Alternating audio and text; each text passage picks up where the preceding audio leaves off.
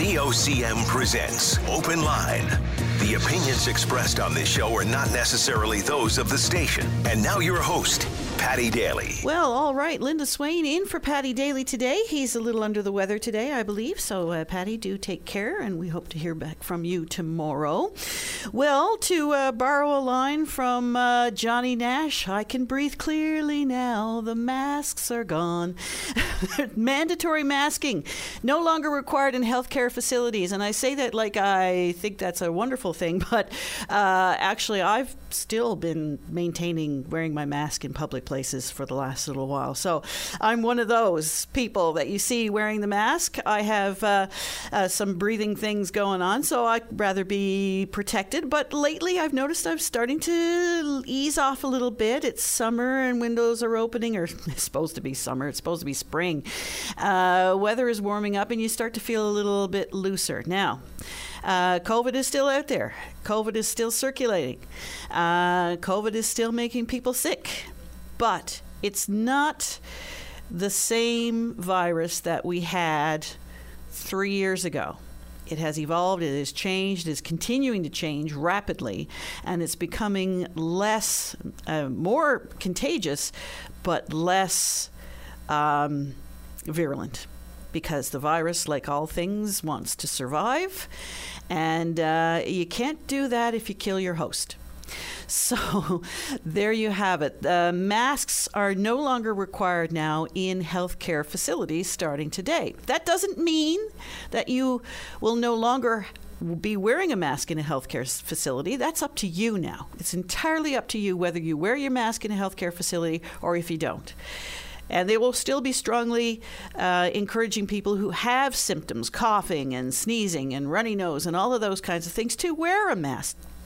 So I think that we're always going to have this sense among people of this. Um, sense of propriety, I guess. It, it's become kind of a uh, um, oh, uh, there's a word I'm looking for, but anyway, uh, you know, if if you want to appear polite in public uh, and you have symptoms, you might wear a mask to make other people more comfortable. Um, so apparently the mask will still be available if you want to wear one in a healthcare facility. If you want to wear one from the street that you have in your pocket, whatever the case may be, I would say you probably be allowed to wear that.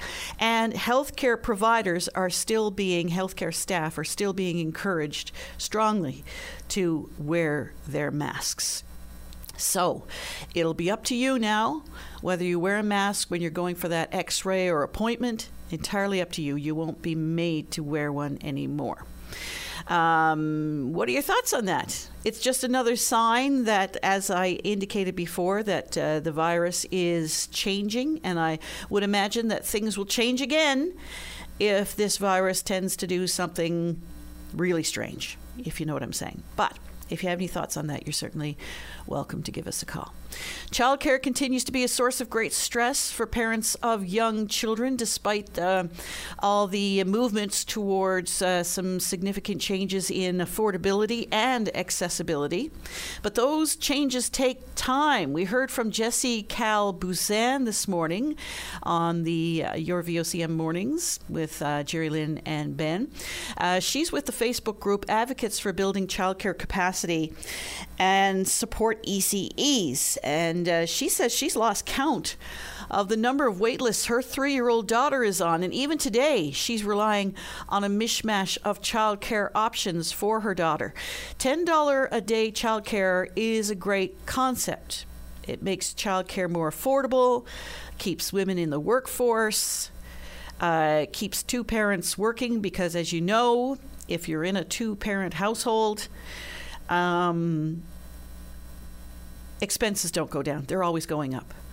So, in some cases, you have to have that second income coming in, absolutely. That's the kind of world we're living in, and uh, it doesn't make much sense if one of those one of those salaries goes towards childcare. What are you working for? I've often heard a lot of parents say that. What am I working for? Uh, especially if you've got more than one child in childcare. So it keeps families smaller. And we've been talking a lot about our demographics here, how the birth rate is just uh, plummeting. Um, and we're relying on immigration to help bolster those numbers. But even so, if you bring newcomers into Newfoundland and Labrador and they have nowhere, they can't get their children in childcare, guess what's going to happen? They're going to change too. They're going to say, I'm only going to have one, or I'm going to delay uh, having uh, any children. And then, you know, we're back to square one, we'll say. But uh, now the $10 child care option is there. Uh, they're working on building capacity. I think some of the first graduates from the ECE uh, programs uh, do any day now, but all of these things take time and uh, families still having difficulty getting uh, childcare for their children. I'd like to hear from some of those people and see what they think and how they're coping in the meantime. By all means, do give us a call. Well, you know what? We're already starting uh, with a few calls here today, so I'm going to uh, set aside some of my thoughts and we're going to go straight to uh, the lines. We're going to start with Greg. You're on the air. Hi, Greg. Hello. How are you? Not bad. Not bad. What's on your mind? Uh, I got a car, a car on recall, Okay. and they're not making no parts. They're They not making get- any parts, or it, it's they're not. They're. they're, uh, when, they're this is 15 months ago. This was in February the 22. 15 months. Yeah. Are you able to drive your car in the meantime? No, I can't. She's at the garage, and I can't get her until the 6th. And what's the problem with her? Transmission. Oh, I put in. I had the car a week before that in the garage. I paid three hundred and forty-six dollars, and and uh, and they put a part into it. And now I was told back then that that part will have to be replaced. And I'm being phoned the warranty. I never phoned the company, but I phoned the warranties, and uh, there's no parts being made. That's all I can get out of them and uh, car I had a hundred, roughly 133,000 on it, and the warranty was 10 years, 240,000. and you're without a vehicle. Uh, not really. I got myself in over thirty thousand dollars in the hole again. Oh my goodness gracious. Yeah, because uh, they can't, they can't fix my car and, they, and the thing on the parking lot in Corner Brook, and I'm roughly 200 kilometers away from it. Oh wow. So what are you And- doing to get around? What? What are you doing to get around? I got I, I went and bought another car. I had to. Oh wow. I And your car's still car sitting on the lot waiting for parts. Uh, no, they, no parts being made. That's the point. No parts are being made for your vehicle. Is it a very old vehicle? What? It is it a very old vehicle? It was brand new when I bought it in 2016. Uh, 2016. Right. There was 200 kilometers on it. It was on the parking lot a year before I bought it. Wow. Uh, you're paid- not the I first. paid over 20,000 for the car. And then uh, I had, and when I got this uh, this trouble, then I had to go and get another car because I got a young fella with ADHD, and with uh, with appointments, and I myself got cancer and I got appointments. I had no other choice but buy another car. They won't fix it, and I don't. Uh, and it's no good phone to warn you about it because uh, they won't talk. They got no parts. and are you still making payments on that vehicle? What? Are you still making payments on that No, vehicle? vehicle paid off. The vehicle's paid off. Um, you're not the first I've heard from uh, on this kind of matter. I was talking to a young man up in uh, Lab City. No, he's in Churchill Falls, I believe. I was speaking to him some time ago, and he was telling me he's got a relatively new pickup sitting on the lot in Lab City waiting on parts for over a year. Oh yeah, yeah. This company, that uh, uh, this co- this company, they got a lot of problems. I I was told by a fellow got a uh, vehicle.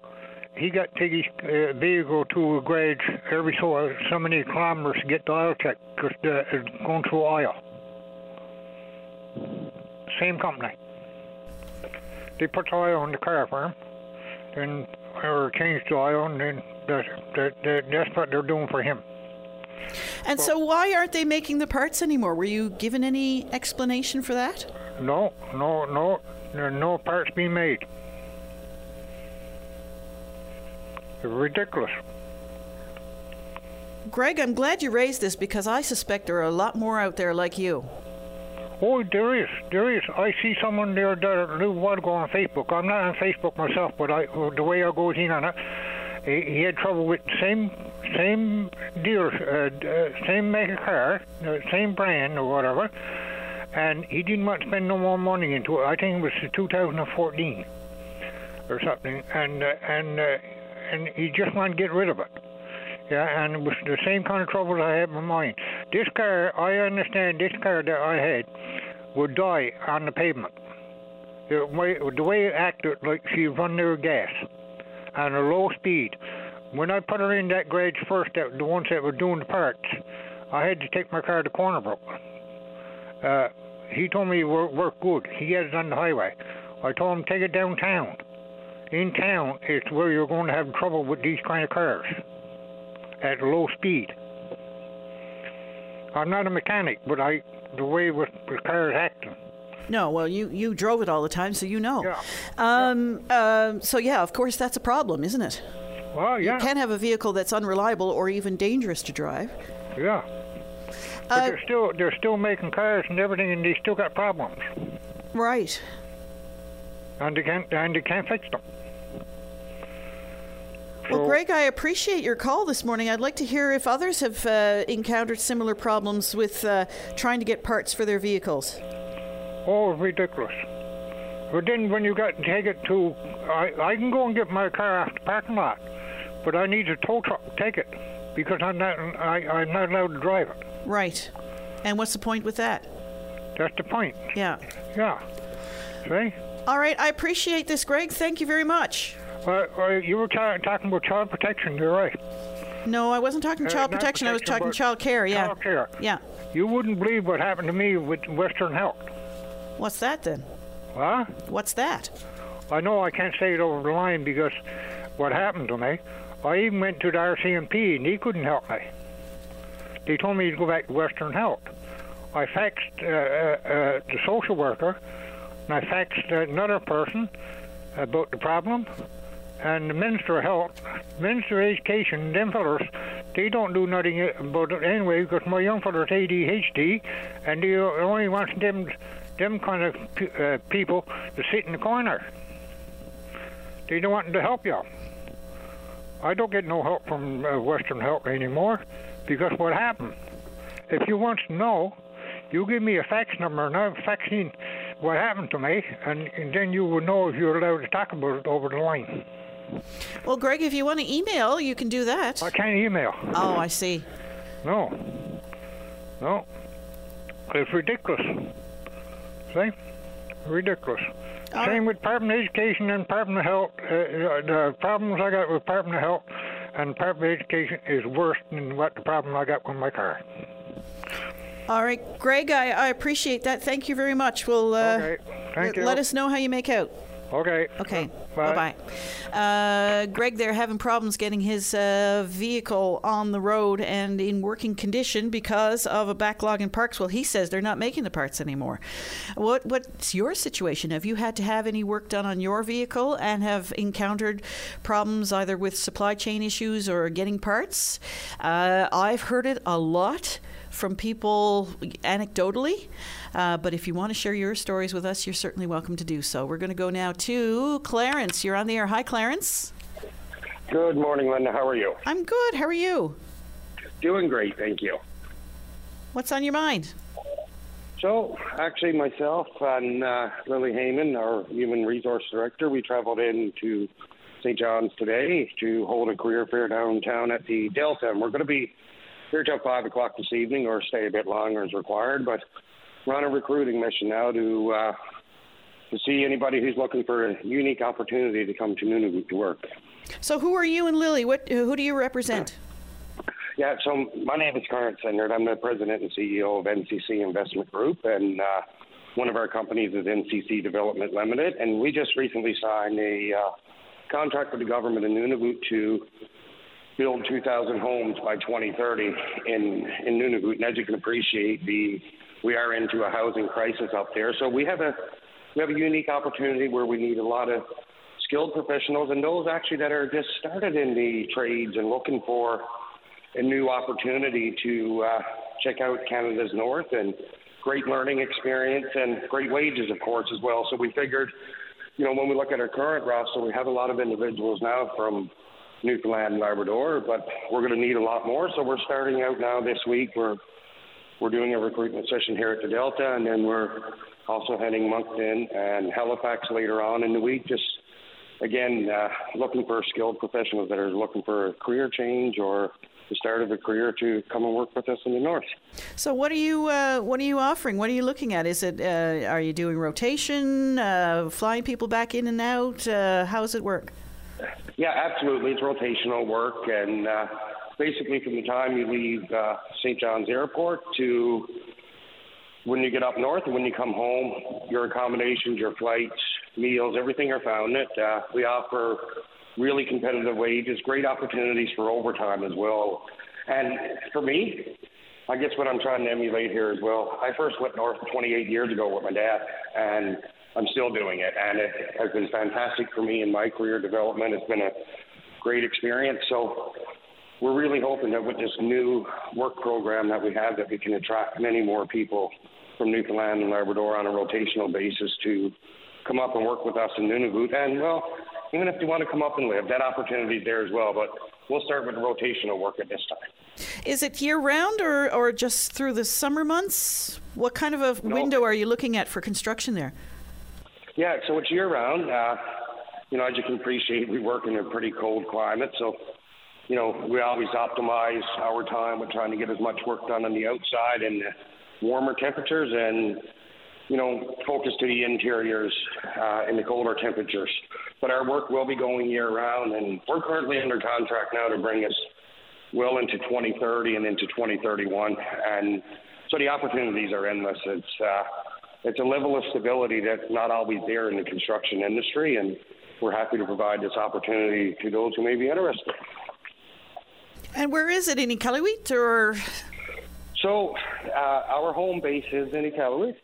But we have work uh, all throughout Nunavut. So, and as you can appreciate, Nunavut is uh, spread across three time zones. Not a lot of people realize that uh, throughout the three distinct regions, there's 25 communities. But over the course of this Nunavut 3000 program, we'll be working in each and every community uh, over the next seven, eight years. So uh, Nunavut obviously is putting a real push on uh, um, in, improving its housing there.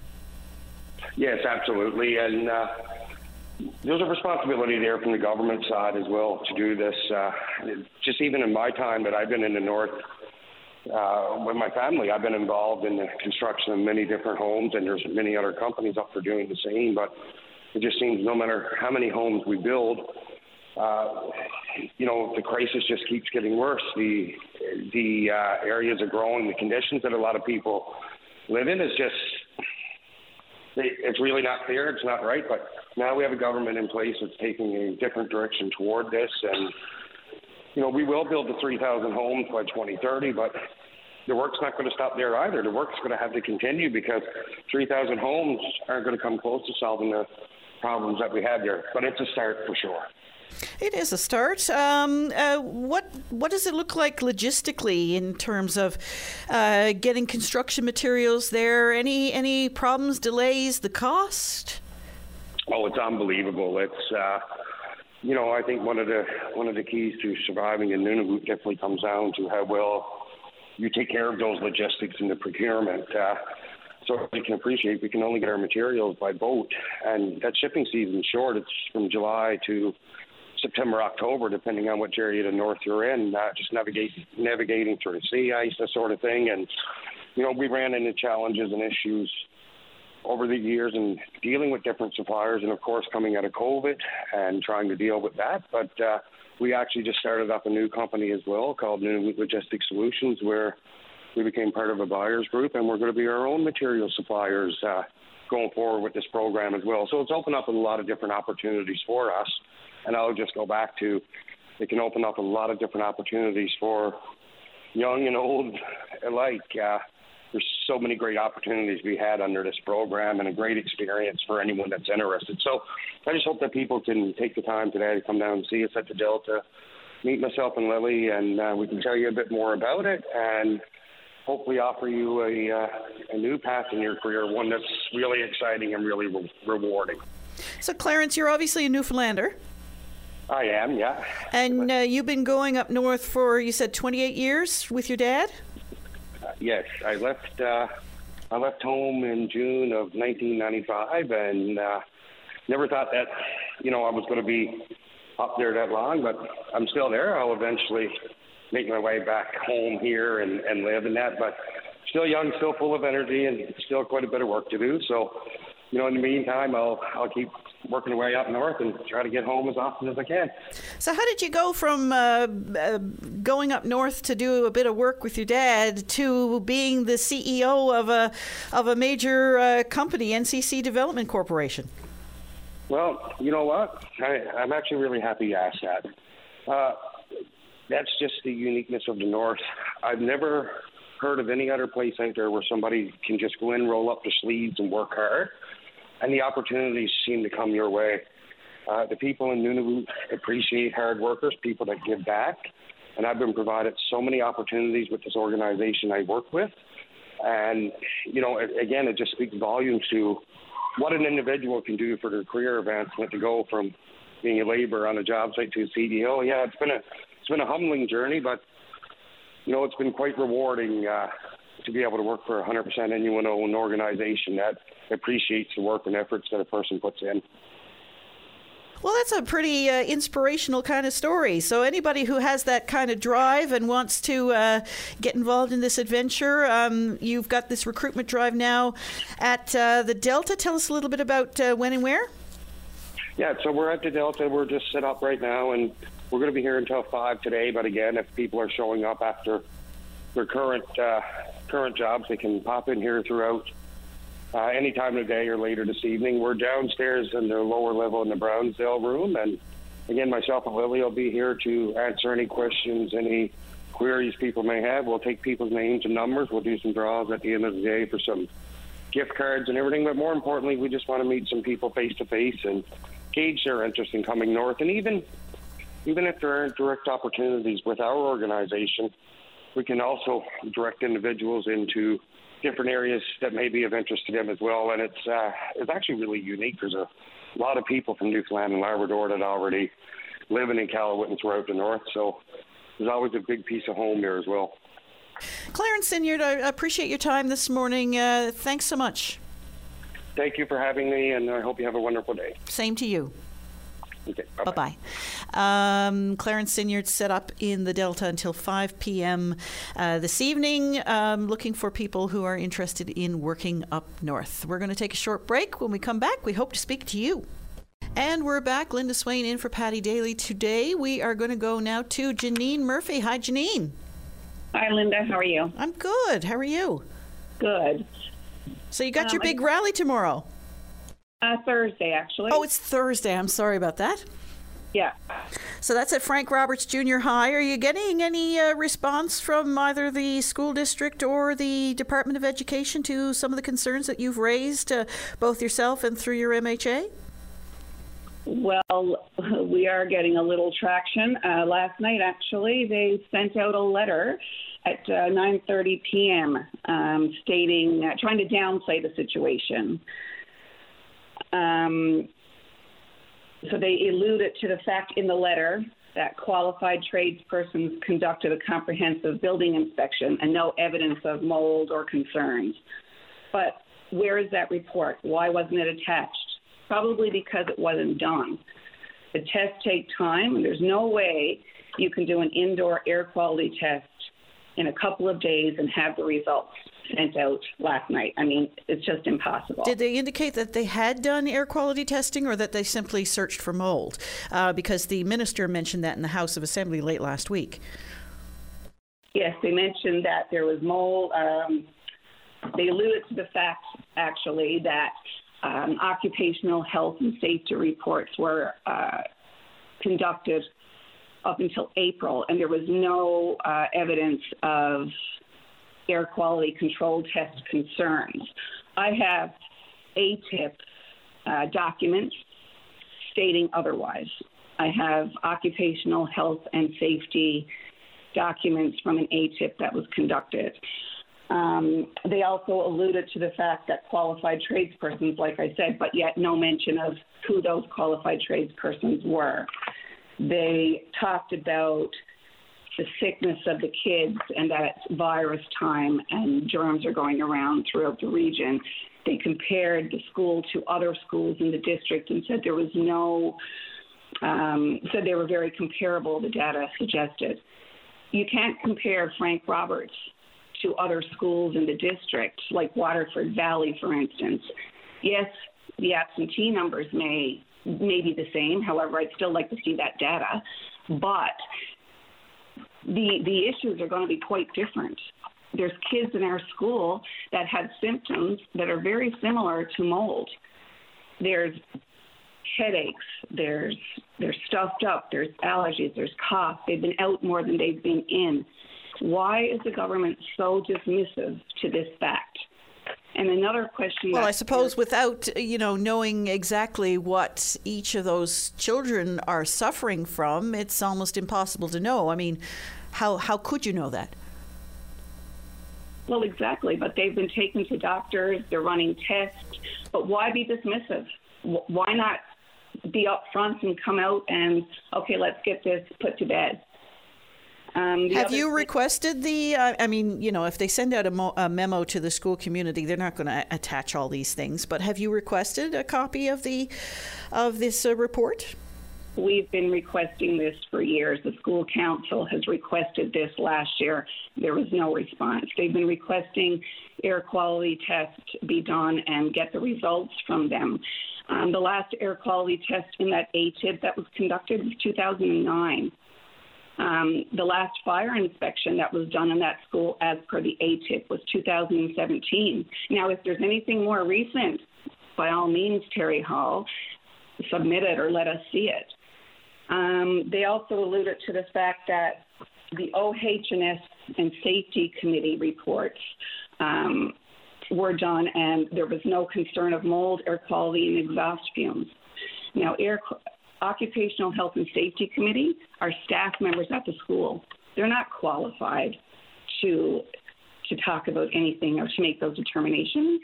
They're, they do more housekeeping things like a burnt out light bulb or trip hazards, things like that. They are not qualified to make that determination. So, uh, tell us a little bit about, for those who are not familiar with the school, um, how how old is the school? It, it dates to the '60s. Is that correct? true, yes. Has it seen any uh, expansion since that time? There was, I think, um, the grade seven wing may have been an expansion, and there's a modular uh, fitness room that they have attached to the back of the building because the gym doesn't, um, the gym is always double booked and it can't accommodate two classes at once. So they have to go into half the class, or one class goes to the gym for 30 minutes, one goes to a fitness room for 30 minutes with a ping pong table, and they watch videos or play a board game, and then they switch. Not part of, not really uh, a true physical activity as per the curriculum. Um, so, how many uh, kids attend that school? Um, I think upwards of 660, possibly a little bit more with the with the staff included. So it's. Uh, and what was I, it built I, to accommodate in, initially? I think it was built, it was either grade 9 to 11 or 10 and 11s initially. Um, yeah, so there's, there's uh, great concerns on the overcrowding of the school. And, and again, I have, they can't say that they, they're unaware of this. I have ATIP information emails from staff at the school stating that there's a capacity issue with this school. They have staggering dismissals at the end of the day because they're ill equipped to handle the volume of students. So, what happens if there's a fire? If they can't all go out at the same time to get a bus, it's going to be chaotic. So, I'm appalled that, you know, they're not taking this more serious. Well, I mean, the staggered uh, dismissal times is fairly common in a lot of schools. I, am aware of that in a number of schools. Um, and that's just to keep it orderly. But if there was a, a, a, fire drill or whatever, that would be a different procedure, would it not? Well, I, I'm sure the fire drills are controlled as well.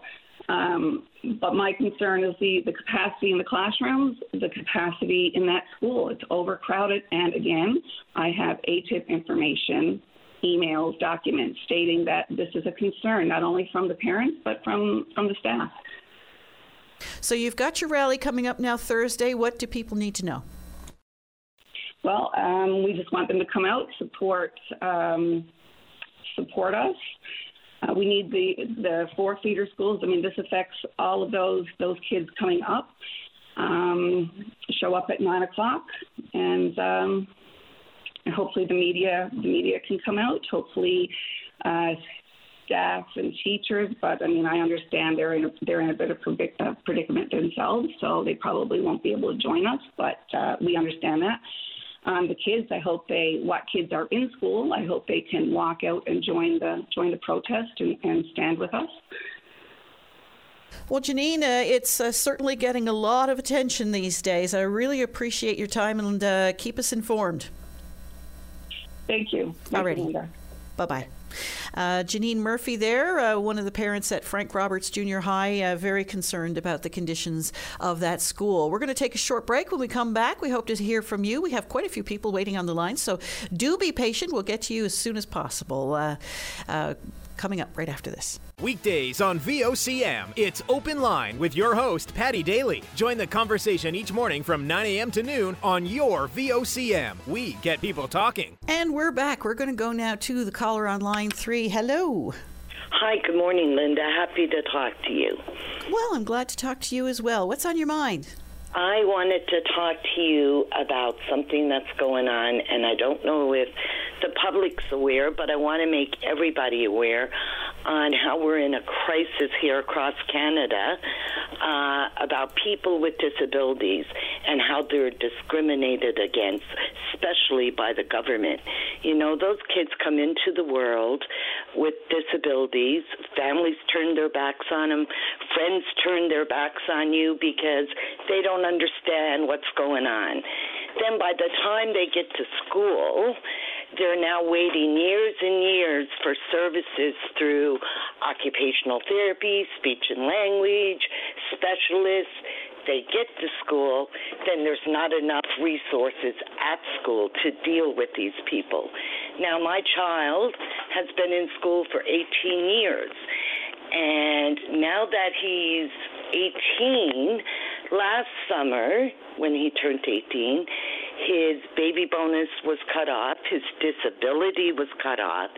Even though he'll be in school till he's 21, it's almost like the government don't recognize them anymore. Uh, there was a bill. So, what grade is he in now? Well, he's in functional only. So right now, I guess technically you could say grade 12. I see. And right? so he's uh, eligible to stay until he's 21? Or is that like yes, the mandatory graduation Yes, age? he's autistic. Okay. And even though he's 21, he's still like 9 or 10. So he, he requires a great deal of support. Absolutely. Yeah. So, so is he getting that support in the school system? You know, to a point, the teachers are great. Don't get me wrong. The teachers are wonderful. But, you know, they only can do the best they can do with what they have to work with. And if there's not enough one on one supports and stuff like that, he really gets overlooked. And my child is such a quiet boy. He's the type to just sit on the desk and speak to no one, say nothing to no one, raise no red flags, just put his head down and be, I hate to use the words, but a shadow on a chair. You know what I mean? Right. So he he tends to get overlooked because he's he's he's passive really passive, honey, yeah. really passive, which is not good, you know, because he needs to socialize. He needs to learn some basic life skills. And if he doesn't show the input of wanting to do it, well, a lot of times they just walk on by, which is, you know, it's that's a hard thing. So what happens when he ages out of the school system? What happens to him then? Well, this is what I wanted to talk to you about now that he's, you know, a young adult, if I wasn't the type of mom, I, I'd lay my life down for him. I waited up my whole life for him. If I was the type of mom to say, look, I'm going to give up on you. I'm going to put you in a home. The government would look after financially these young people and probably pay in excess of four to six thousand dollars a month for someone to kind of give somewhat care to your young adult or child or whatever. But because so many of these kids live at home with families, and many of them are single families just because of the stress of having someone with a severe disability, um, the government turns their back on you. And, you know, it's shameful because a lot of these young people with disabilities that are in homes are not doing well in homes. They're, you know, there's a lot of things going on in homes that people would be shocked about. So I've called NDP, I've called the Liberals, I've called the PCs, I've written letters to Trudeau and every department I could think of to see what's going to happen with this bill C22. It was passed in February, and how long is it going to take for the government to recognize these people need to be guaranteed an income? I mean, nowadays, trying to feed someone, especially someone who has disabilities and really, really finicky, like my son is probably a 100 pounds, but there's a lot of foods he won't eat. Like, you know, you got to be Johnny on the spot trying to come up with new things, trying to get him to eat and eat healthy. Sure, and that's a concern to you, I know. Uh, so, uh, explain to our audience what Bill C 22 is and what, what that will do. Well, the Bill C 22 is supposed to be a guaranteed income for people with disabilities that are of the working age that will probably never work. And he falls right into that category. Um, but the thing is, I mean, the government looks at it, they'll give you a lot of breaks on income tax. But the problem with that, Linda, is kind of a catch 22. If you're a mom, and I'm a senior mom now, honey, most of your life is spent looking after that child. And now that I'm a senior and I'm he's full time for me, uh, it's no good for me to file income tax for him and get a break because I'm not out working for income tax. You know, are you following what I'm saying? Uh, yeah, I, I, I, get what you're saying. Yeah. So it would make sense for him to have, um, if he had a guaranteed income, would you be able to bring in, let's say, a, a respite worker or uh, bring in some home care to give yourself a little bit of a break or, or oh, even yes. Uh, assist you? Yes, that's fine. Uh-huh. Yes, you could do that. But it's it's not even so much about, you know, the respite care or me having a break. It's the government looking at these people uh, and saying, you know, from the, they really need to pay attention from the time these young people are born to the time they become an adult, I constantly worry what's going to happen when I'm not here. Is he going to be put somewhere where someone hurts him? I don't want that. I, I, it keeps me awake at night. You know, um, they have to figure out a better better plan for these people. You know, these people aren't. They were born this way. God love them. You know. Uh, they need help. The government needs to recognize that these people need a plan. They need help. Why in God's name would they pay all this money to these institutional homes where there's probably five or six in a home, and a lot of them had, oh, such a big umbrella of disabilities. You don't know what you're dealing with, who's aggressive, who's not aggressive, to helping the family raise these kids, you know? It's a terrible worry and concern, I know, to a lot of families. I know families who are dealing with very similar kind of circumstances to what you're facing now, and it's it, it's it's tough and it and requires some uh, some action. I, I re- really appreciate your time this morning. Thank you so much. Alrighty. Bye bye. Uh, we're going to go now uh, to Kathy Hogan. She is the executive director of Oceans Advance, and they held a CWOIL, stands for Canadian Women in Ocean Industries Leadership Conference in the capital city. How are you doing? I'm doing wonderful, Linda. How are you today? Good. How'd it go? It went amazingly well, Linda. I can't even begin to tell you the hype and excitement at this conference last week. And it was our inaugural event. Uh, you know, it's the first time that we've organized, really, I think that anybody maybe in the country uh, organized uh, this type of um, conference. And uh, it went um, it went fabulous. That's the only word I can use. We're still kind of riding the uh, the high, you know, from uh, from last week and all the great comments we got back, the array of speakers and so on. Women from across the country? They were absolutely, and there was um, there was one international participant, so we were excited about that as well. And um, I think uh, the OCM did a uh, did an interview actually um, with uh, with Valerie. But uh, no, it's a uh, it's a national event. Um, we developed a um, a national plan, work plan, in um, late in 2022, early 2023, which would uh, hopefully help us increase the number of women and underrepresented groups in the um, in the ocean sector. So uh, there was national representation, you know, from sea to sea to sea. I'd like to say, east to west north, and um, double the number of people that we expected to attend.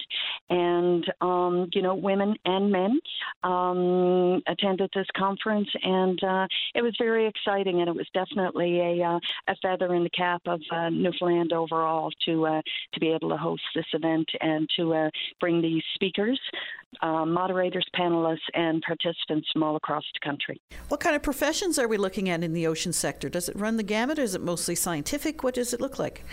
No, no, absolutely, Linda. So, um, you know, and, and people often think that there's just, I'll use the term STEM, um, you know, people involved in the oceans, but the ocean sector uh, is actually uh, a number of subsectors. So, marine transportation, our good friends at Compass, Lisa Pike and her group. There's also uh, aquaculture, capture fisheries, um, you know, and then what we term kind of a catch all of ocean technology. So, that includes the, you know, the Pangeos, uh, well, now Kraken uh, Subsea, Compusult, um, Rutter, all of these um, very successful Newfoundland companies that are doing business internationally that uh, participated in last week's event. And we talk about that whole science research piece, which is a massive part of who Oceans is. But I would like to point this out because people often overlook the fact that um, Skills Canada, the Newfoundland group, um, or the Newfoundland chapter, as an example, are involved in Oceans, WRDC, Women in Resource Development Corporation. So Oceans isn't just about the science, it's about all of the great work that's taking place um, in the water, on the water, and under the ocean uh, floor. Growing sector? Absolutely. Absolutely. That was one of the reasons why COIL started originally. And, and I tell the story uh, quickly, but, you know, I had a conversation with somebody. There's so few women currently leading, at least in my membership, currently leading uh, companies and so on. And uh, there's a huge need out there um, in all of the sector for highly qualified people. And, um, you know, we just aren't uh, capturing uh, the women and the underrepresented groups. So the question becomes why not? Well, they're not aware of the opportunities. They've never had an opportunity to work in this sector. They've never thought about oceans. You know, Linda, for so long, people think oceans, and we still have to struggle when we're trying to communicate with young people, high school, post secondary, but mostly high school and so on, that the oceans isn't just about, um, you know, the fishery that your grandfather was in 60 years ago. And the fishery, it's an amazing, amazing opportunity for young people.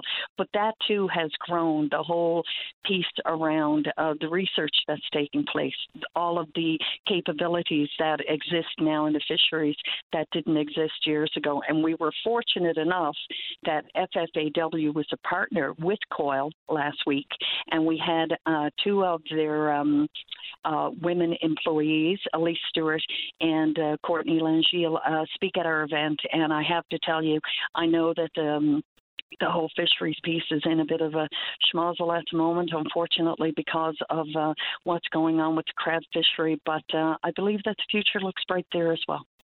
Well, Kathy Hogan, so glad you were able to give us this little update. Uh, thanks so much for your time. Thank you, Linda. I appreciate the opportunity. I'd like to say uh, thank you to uh, your listeners. Have to give a special shout out to my uncle Jim Murphy at Winslow Retirement because he listens to your show all the time, and he'll be excited to know that uh, you know the future is bright for uh, for all of us. So uh, thanks, Linda. We appreciate this, and uh, anytime happy to chat about about women, underrepresented groups, or Oceans Advance itself. Give us a call sometime. We'd love to talk to you further. Absolutely, Kathy. Thank you. Alrighty, have a great day. Bye bye now. Bye bye. And uh, we'll be back right after this. And we're back. We're going to go now to Keith. You're on the air. Hi, Keith. Hey, good morning. How are you? Not bad. Yourself? Good. It's great. Uh, yeah, no, I just wanted to call in and talk about uh, the mask mandates being dropped in healthcare facilities in Newfoundland and what a terrible decision that is. Well, I mean, they're they're dropping it, I guess, on a mandatory level, but uh, people, you know, can still wear a mask in the in a healthcare facility if they want to. Uh, what do you think?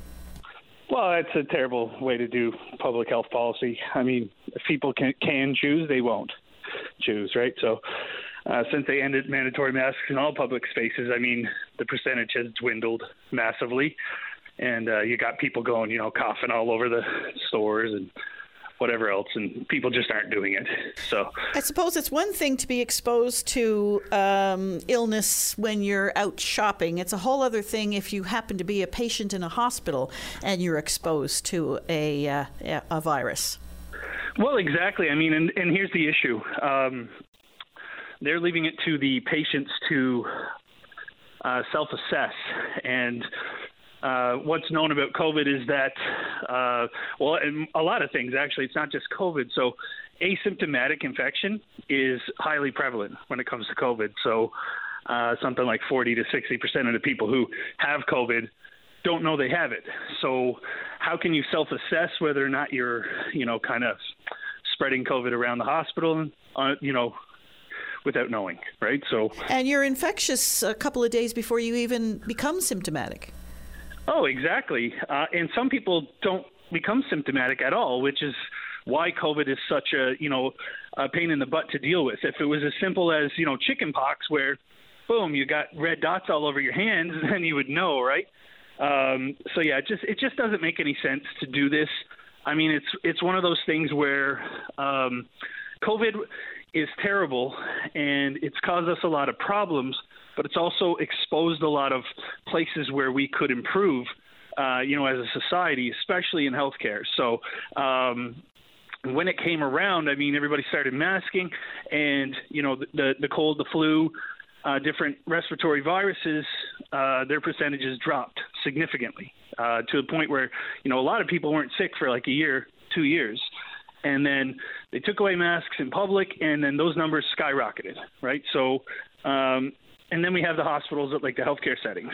So, why are we not learning from, you know, like the the, the like taking a positive from our COVID experience and learning that hey, masks are probably a good idea in healthcare settings anyway right? Well, masks are one of a number of tools, and it almost feels like, you know, when the mask mandate came down, all the other common sense things like continually washing your hands, not going out when you're feeling sick, and spreading it to other people, knowingly or unknowingly, you know, all of those little things went by the wayside as well. Yes, and I mean, and, and this is this is like advocates like myself.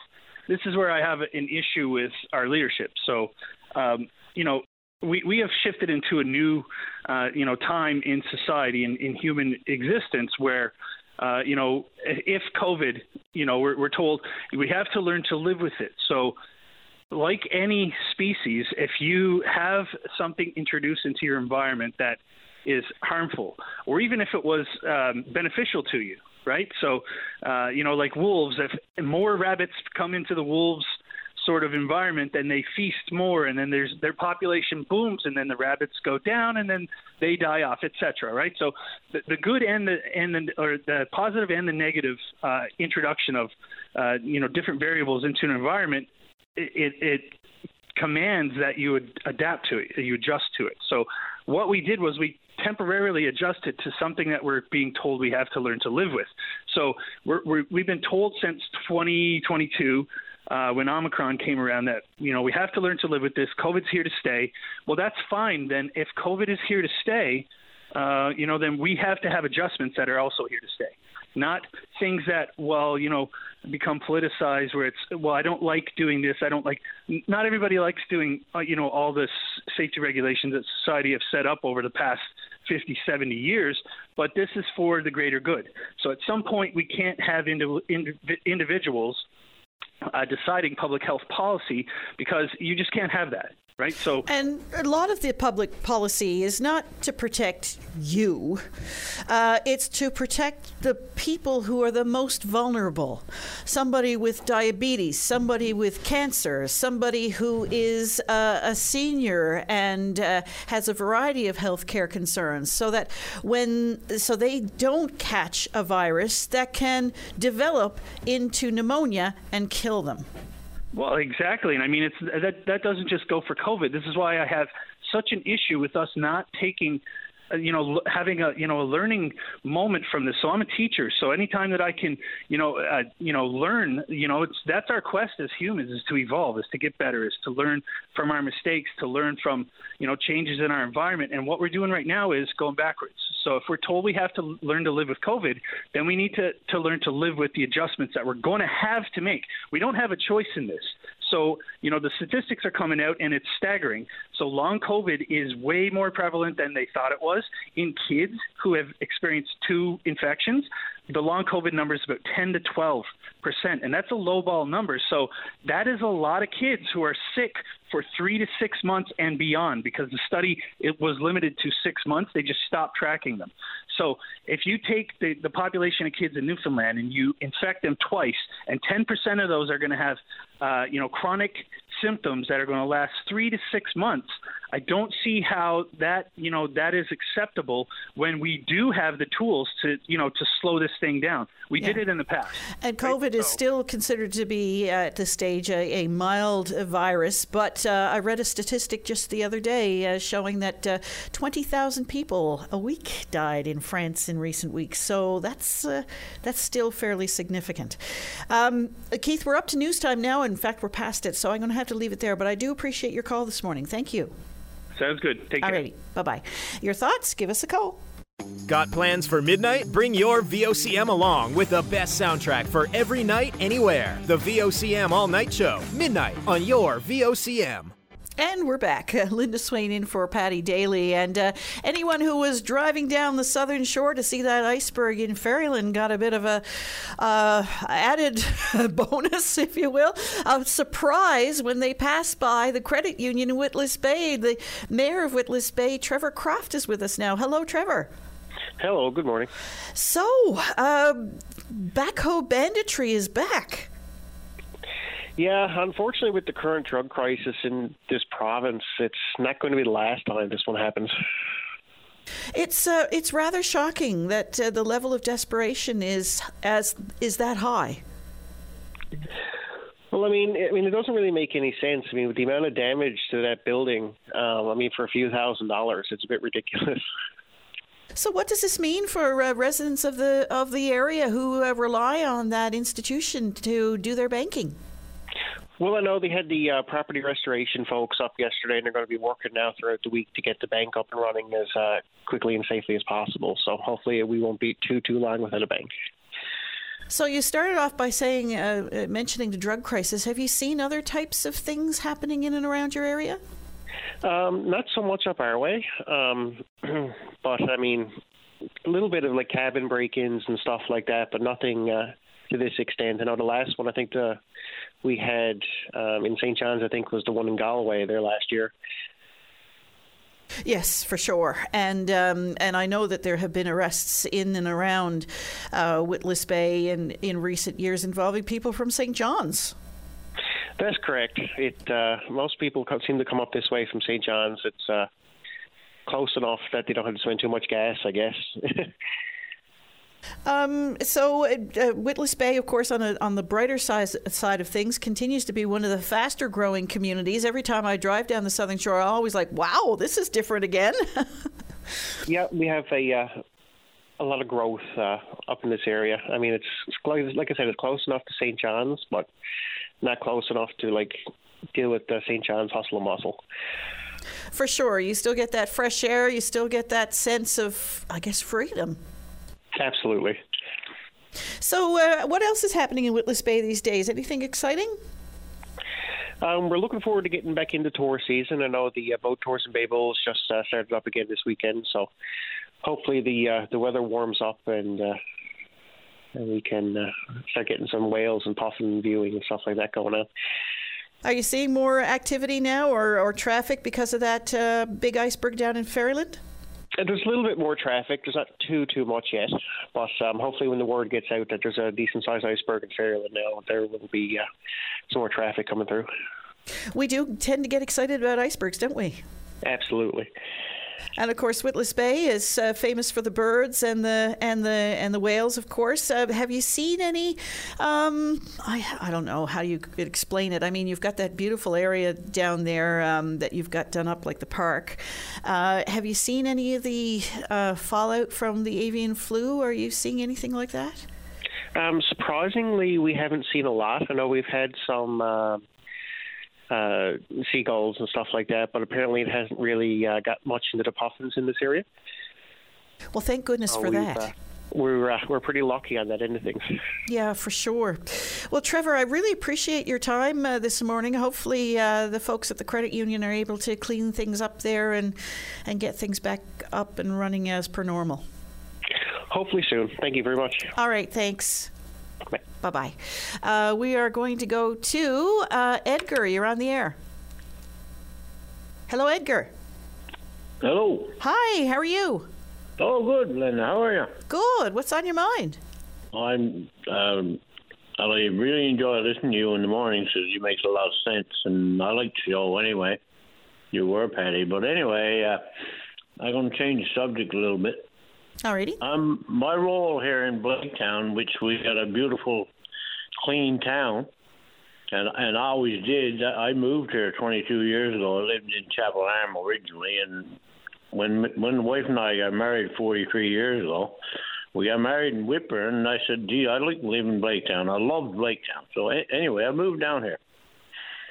But the biggest problem we got here right now is the school, Crescent Cleveland School. What's wrong with the Uh, school? We, well, garbage out by the door, a bunch of garbage. And, and, and I phoned the principal, talked to the principal uh, three times on the phone now. And the the excuse she got, she don't have time to uh, look after the kids out by the door and the kids inside, which I realize. I mean, you know, she got her hands full, 500 kids.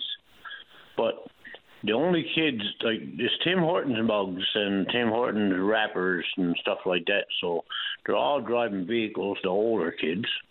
And uh, recess time and dinner time and break time, they go to Tim Hortons and get their coffee and whatever, and he just puts the window down. I'm after seeing it. I'm after driving down the road. And just put the window down and drop it out outside on the ground. Then it blows all over the place and it's all down the neighbor's uh, yard and you know, uh, a coffee mug, empty coffee mug with the cover on it, can, can blow a long ways.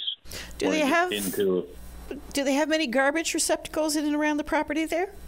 yeah, well, this this is her. This was her theory. The garbage receptacles were there, but the covers were missing. So last week I spoke to her, and she said we got new covers coming in. Well, almost two weeks ago they put new covers on the 45 gallon uh, garbage receptacles, and the same garbage is there in the same place, and there's no no garbage bin where the garbage is being piled the, the most. So she's blaming it on the crows and blaming it on this and that. You know, the crow don't take an empty coffee mug at the garbage and bring it over and drop it in the same place all the time. I know crows are pretty smart because the Innu people loved crows because they help them find their kill after you made a kill. But anyway, I'm getting a little bit, a little bit out of hand now. But the the principal said, like like I said, she she said she couldn't look after or teach the kids not to throw garbage at the same time that she's teaching them stuff in school, which uh, Like my kids never ever done it. I taught them myself. Right? Well, when we think a few signs up around the school, don't litter, um, would yeah. help to get the message across. But um, it's interesting that you mention uh, young people, particularly those at a school at schools, because I find that younger generations are much more aware and much more. Um, I guess, uh, sensitive to uh, pollution and the effects on the environment than some of the older generations have been in the past. Yeah, you would think. And I heard uh, I heard a rumor uh, a few weeks ago. Was one one child said, uh, "I'm not going to school no more until you buy me a car." He's in grade twelve, right? Okay, well, that's a whole and, other set of circumstances yeah, there. yeah, well, um, well this, this, stuff is going on, and okay, the parents buys them a car, you go to school, and I'm after following them like uh, in the morning, uh, recess time, going up, all going through Tim Hortons, and buys their uh, snack or their lunch, what, whatever, and when they're finished, just drops it on the ground on the same corner as they always drop it. And you go there now, it was cleaned up for. Uh, graduation weekend, which was last weekend, was all cleaned up nice and clean. But there's just as big of a pile of garbage there now, which was a week ago, than it was there a week before that. And it, it's so, not I mean, anything to do with, um, uh, you know, the fact that the snow is exposing a lot of stuff no, now. No, no, no, no, no, absolutely not. Snow is all gone. The snow, snow been gone out of that corner for the last three, four weeks because the the contractor here that plows the snow, he plows it all in one one corner, and the snow is all gone. I mean, even the contractor, I think it was yesterday, uh, swept the whole parking lot with a one of those uh, sweeper brooms that's on a, a skid steer uh, backhoe machine. And it's not the wind. No, no, no, no, no. I know, I know where it's coming from. It's just coming from the kids just dropping it out the window and standing around and having their having their smoke and whatever and just dropping the garbage on the ground because there's no garbage can there at, at that corner. Maybe if there was a garbage can at that corner, they would probably put it in the garbage instead of walking all the way over halfway across or right across the parking lot to put it in the garbage. But anyway, uh, the people here, even out in Spread Eagle, are calling me because they know I'm the chairperson, saying, you know, like, is there any way to do anything about this? Because all this is going so. Oh. They're only a kilometer away. Right, Edgar, uh, you're you're starting to lose your line there a bit. Um, uh, okay. You're raising some interesting points. We'll see what others have to say. Okay, thank you very much. Thank you. Okay, bye bye. Bye bye. And I have noticed myself uh, going around now that the the snow is far, the snowbanks have finally uh, eased off a bit. Uh, that some areas, especially in around fences and stuff, do you find that that's where it tends to collect because the winds take uh, loose garbage and that and sort of pile it up by fences where it gets caught up. Um, and that's one of the biggest things in Newfoundland and Labrador is the wind. It just takes garbage, even if you put it in the garbage can. If there's not a proper cover on it or whatever the case may be, or it's not emptied out in a in a time timely manner, it gets blown around. Um, anyway, if anybody has anything to say about that, they're certainly welcome to give us a call or just people just wantonly throwing garbage around. Um, we'll come back right after this. And we're back. We're going to go now to Mark. You're on the air. Hello, Mark. Yeah, yes. Hi, Linda. Can you hear me okay? I can. Okay, great. Some folks had cell phone issues, so just wanted to double check. Um, yeah, thanks for taking my call. I just wanted to call to uh, to agree with uh, Keith's comments on the uh, removal of mask mandates and how it's it seems very strange and kind of uh, uh, contradictory to put public health measures on to the individual for quote unquote risk assessments when really work, work historically individuals are not very good at doing risk assessments. And he already made the point about asymptomatic spread with covid so i won't repeat that but I just wanted to add to what he was saying. Um, there's a lot of response to the to this decision, which which is heartening. But a lot of people are saying, you know, uh, uh, wear masks to protect the vulnerable, which I agree with. Um, but I think sometimes there's a bit of um, mental gymnastics going on there to suggest that oh that means you know I'm I'm not vulnerable. you know the person. No, indeed, no. You don't know how it's going to affect you. Um, uh, I yes. had COVID about uh, two months ago, and I was shocked how sick I got. I was really yeah. out of it. Yeah, it's really no no joke, and yet it gets um, it gets uh, minimized all the time. But anyway, I hope I hope you're feeling better now. I had it last year myself, and we talk a lot about sort of the acute phase being really mild, and for many it is. It feels like a little bit of a head cold or or even a bit of flu. Um, and I, I count myself in that boat. But you know, months later, I was still having issues with um, energy levels. I was fatigued all the time. Uh, it's only really in recent months that I started to feel a, a little bit closer to normal. Uh, and this is like, you know, six, seven, eight months later. So, I mean, thinking about repeat infections, by the time you recover from one, you're getting infected by another. I mean, you're, it, there's no guarantee that you won't go through that again.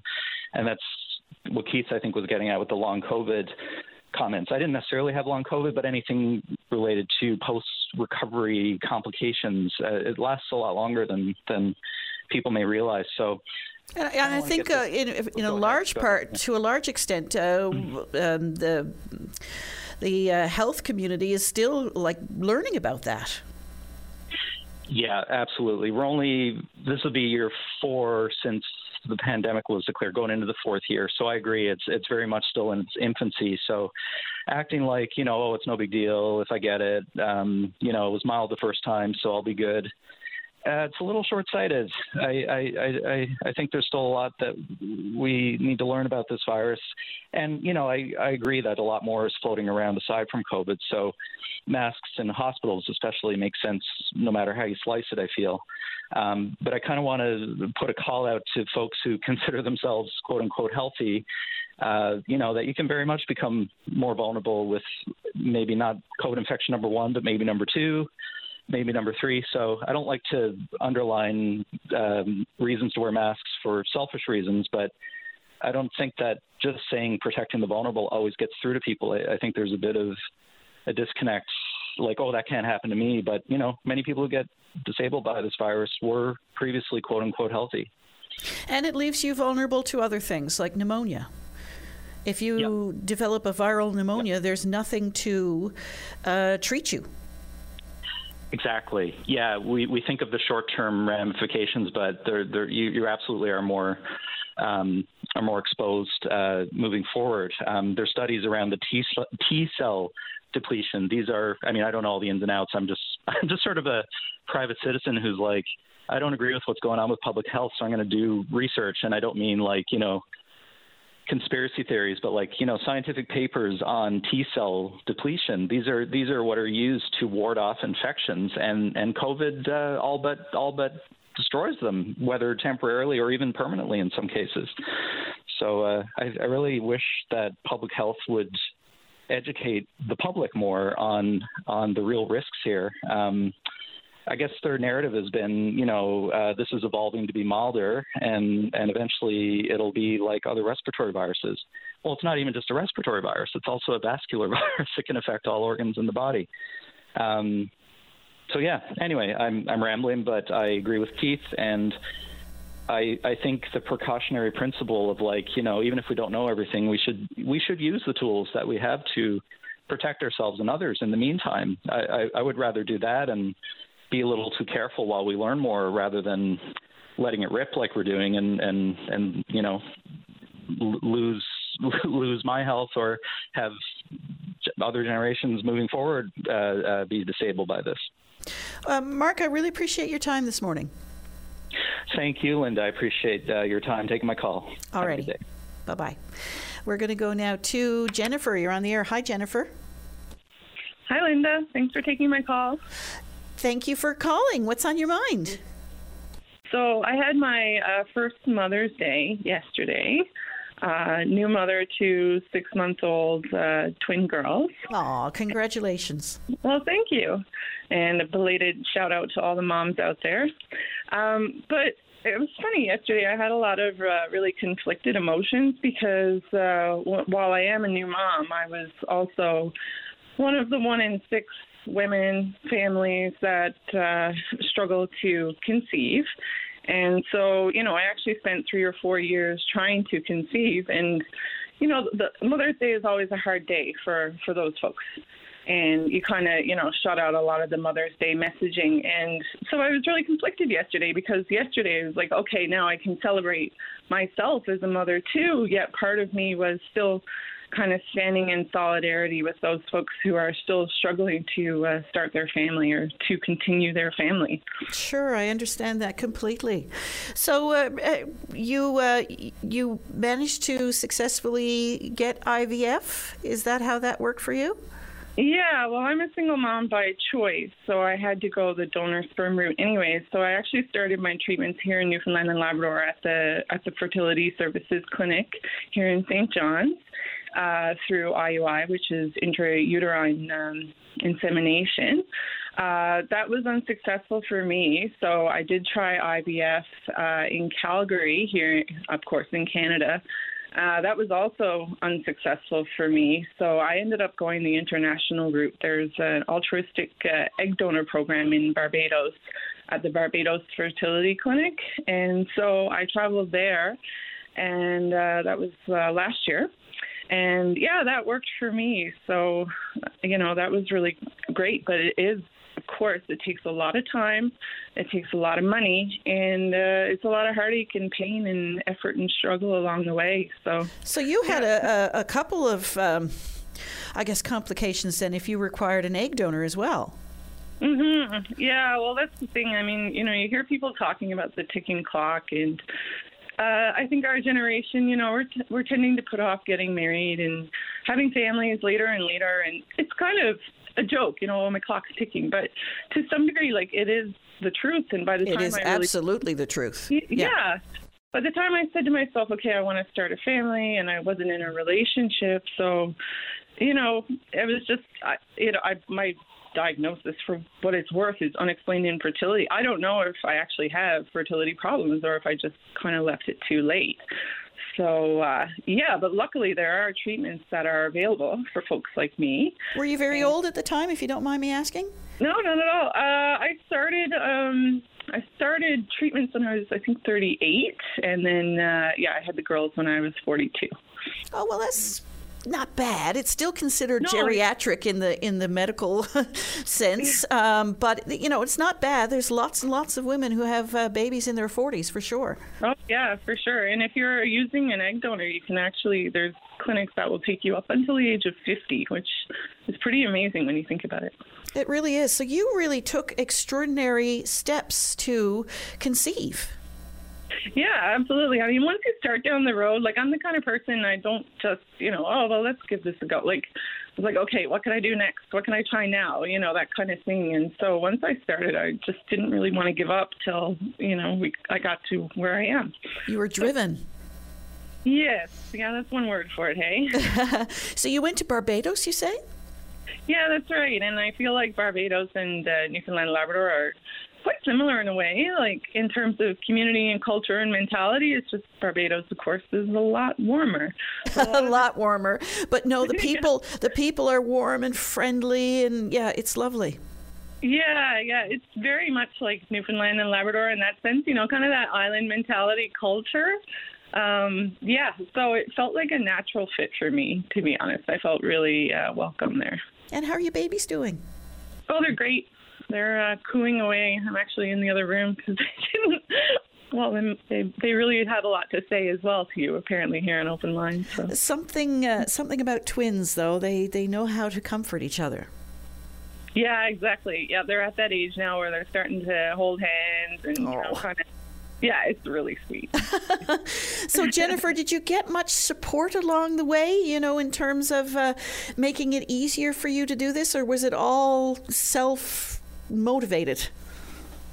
Uh, I got a lot of support from my uh, family and friends and uh, coworkers. Now, you know, when you're on this journey, it's not. Some people choose to be really open about it, but it's really hard to kind of say, okay, this is what I'm doing because it's really like walking around with your heart outside your body. You know, it's just so it's such a vulnerable feeling when you're trying to conceive.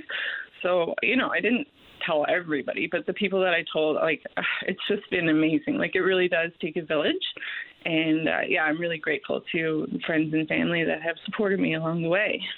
And of course, part of that journey as well is uh, you, you sort of want to keep your cards close to your chest in some cases because. Uh, you know, it's difficult when people are asking you all the time, "How you doing? How you doing? How you doing?" and it's not working out. Yeah, totally, and especially there's you know a fairly high incidence of pregnancy loss as well, uh, which is another you know dimension to the journey that sometimes people don't talk about is that it can take you a couple tries even once you successfully get pregnant. It can take a while to actually maintain a successful pregnancy. And it is very difficult you know a lot of women a lot of families don't disclose right away. I mean even even if you don't have any issues of uh, infertility. So yeah it's it's something that yeah i think you have to balance like when do you want to celebrate you know just yourselves that small group and versus you want to celebrate with your wider circle. Yeah for sure. Uh, so jennifer did you get uh, i mean are there programs that you could have uh, par- um, partaken of to make it easier to go on this ivf journey i mean Well, in terms of government and that sort of thing Yeah, that's why I wanted to call into open line. I mean, for me, like I'm good. I'm I'm done. I've got my twin girls, you know, two and done. uh, but there's still a lot of folks out there that are still struggling. Uh, so what my reason for calling today was to see if we could get an update from government on the uh, 2021 election uh, promise of uh, an IVF clinic here in Newfoundland and Labrador. Like I said, we currently have IUI services available and other uh, fertility supports. Uh, but anyone who lives in Newfoundland and Labrador who currently requires IVF treatment has to travel outside of province. Uh, we're the only province in Canada where that's the case, where we don't have our own clinic, with the exception of PEI, but they provide uh, uh, travel support for folks to you can easily access uh, services in New Brunswick and Nova Scotia from PEI. And I mean, obviously, Newfoundland and Labrador, you can't hop in your car and drive over the bridge. Uh, so we're the only province without IVF support. And, uh, you know, it's already expensive enough, time consuming, uh, very difficult. And then having to travel on top of that makes it even more so. Uh, so my understanding that is that, of course, the that was a 2021 election promise um, back before the Liberals were uh, were uh, reelected. And uh, there was an update uh, in the fall of 2022 by Minister Osborne and saying that there was going to be an RFP issued for IVF uh, services. Uh, I did a quick Google search before I called you just to see the status on that. It looks like uh, the RFP was indeed issued, uh, the request for proposals, um, and there was supposed to be deliverable by the end of March. I haven't heard anything, so uh, yeah, I just thought I'd give a shout out to you and your listeners. Uh, you know, there's a lot of uh, families that are still waiting out there, and you know, it is a very time sensitive issue. So, yeah, we would love an update, and we would certainly love to have an IVF clinic here in Newfoundland and Labrador. It would save a lot of time and heartache and struggle for families. Well, Jennifer, congratulations on your first Mother's Day, and uh, really appreciate your call this morning. We'll see if we can get an update. Yeah, thank you, Linda. Really appreciate it. Alrighty. Bye bye. Uh, we're going to take a short break. When we come back, we hope to hear from you. Take a break. Join us weekdays from 12:30 to 1 p.m. as we discuss anything and everything that's happening now. It's all on the table during your VOCM lunch break. And we're back. We're going to go now to Rob. You're on the air. Hi, Rob. Good morning, Linda. How are you? Good. How are you? Good. Thanks for taking my call. Thanks for calling. Calling in this morning uh, regarding, uh, I guess, an important topic to me and I guess many Newfoundlanders is diabetes. I'm uh, personally a diabetic for 30 years, and uh, I wanted to bring up the subject of continuous glucose monitoring. Um, it's something that was mentioned, I'm sure you're aware of, in the last budget. Uh, there was uh, so many millions of dollars allocated for continuous glucose monitoring for uh, diabetics. Right. I don't know if you remember that or not. Yeah. Now, I haven't been able to, I haven't heard anything about that lately, but I want to touch base on how important that is and what I've, uh, uh, as a diabetic, have encountered with this and uh, the importance of, and what's going on in the community with uh, the supply of this and the coverage of this. So, 30 years as a diabetic, I've struggled all of my life to try to control my blood sugars. Well, diabetes has become the treatments for diabetes has become more and more advanced. They're very advanced now. So I'm on a whole lot of different treatments that I've never seen before. Some of them are injectables. You may have heard of it, stuff like Ozempic. It's advertised everywhere, and the drug is absolute. Uh, it's an absolute miracle. It it, uh, it controls your blood sugar along with uh, a lifestyle change, um, with exercise, and uh, of course along with the continuous glucose monitoring and it goes hand in hand, and it, it, there's a disconnect with it all, uh, with insurance companies and coverages, because we can't see. Even though I got two insurances, nobody wants to cover the continuous monitoring. Now here's where we run into a problem. Okay, I, if you don't mind, if uh, if I can yeah. interject for a second, um, how much does that end up costing in continuous glucose monitoring? So continuous glucose monitoring costs up to six thousand dollars a year. Wow, that's not that's not unsubstantial.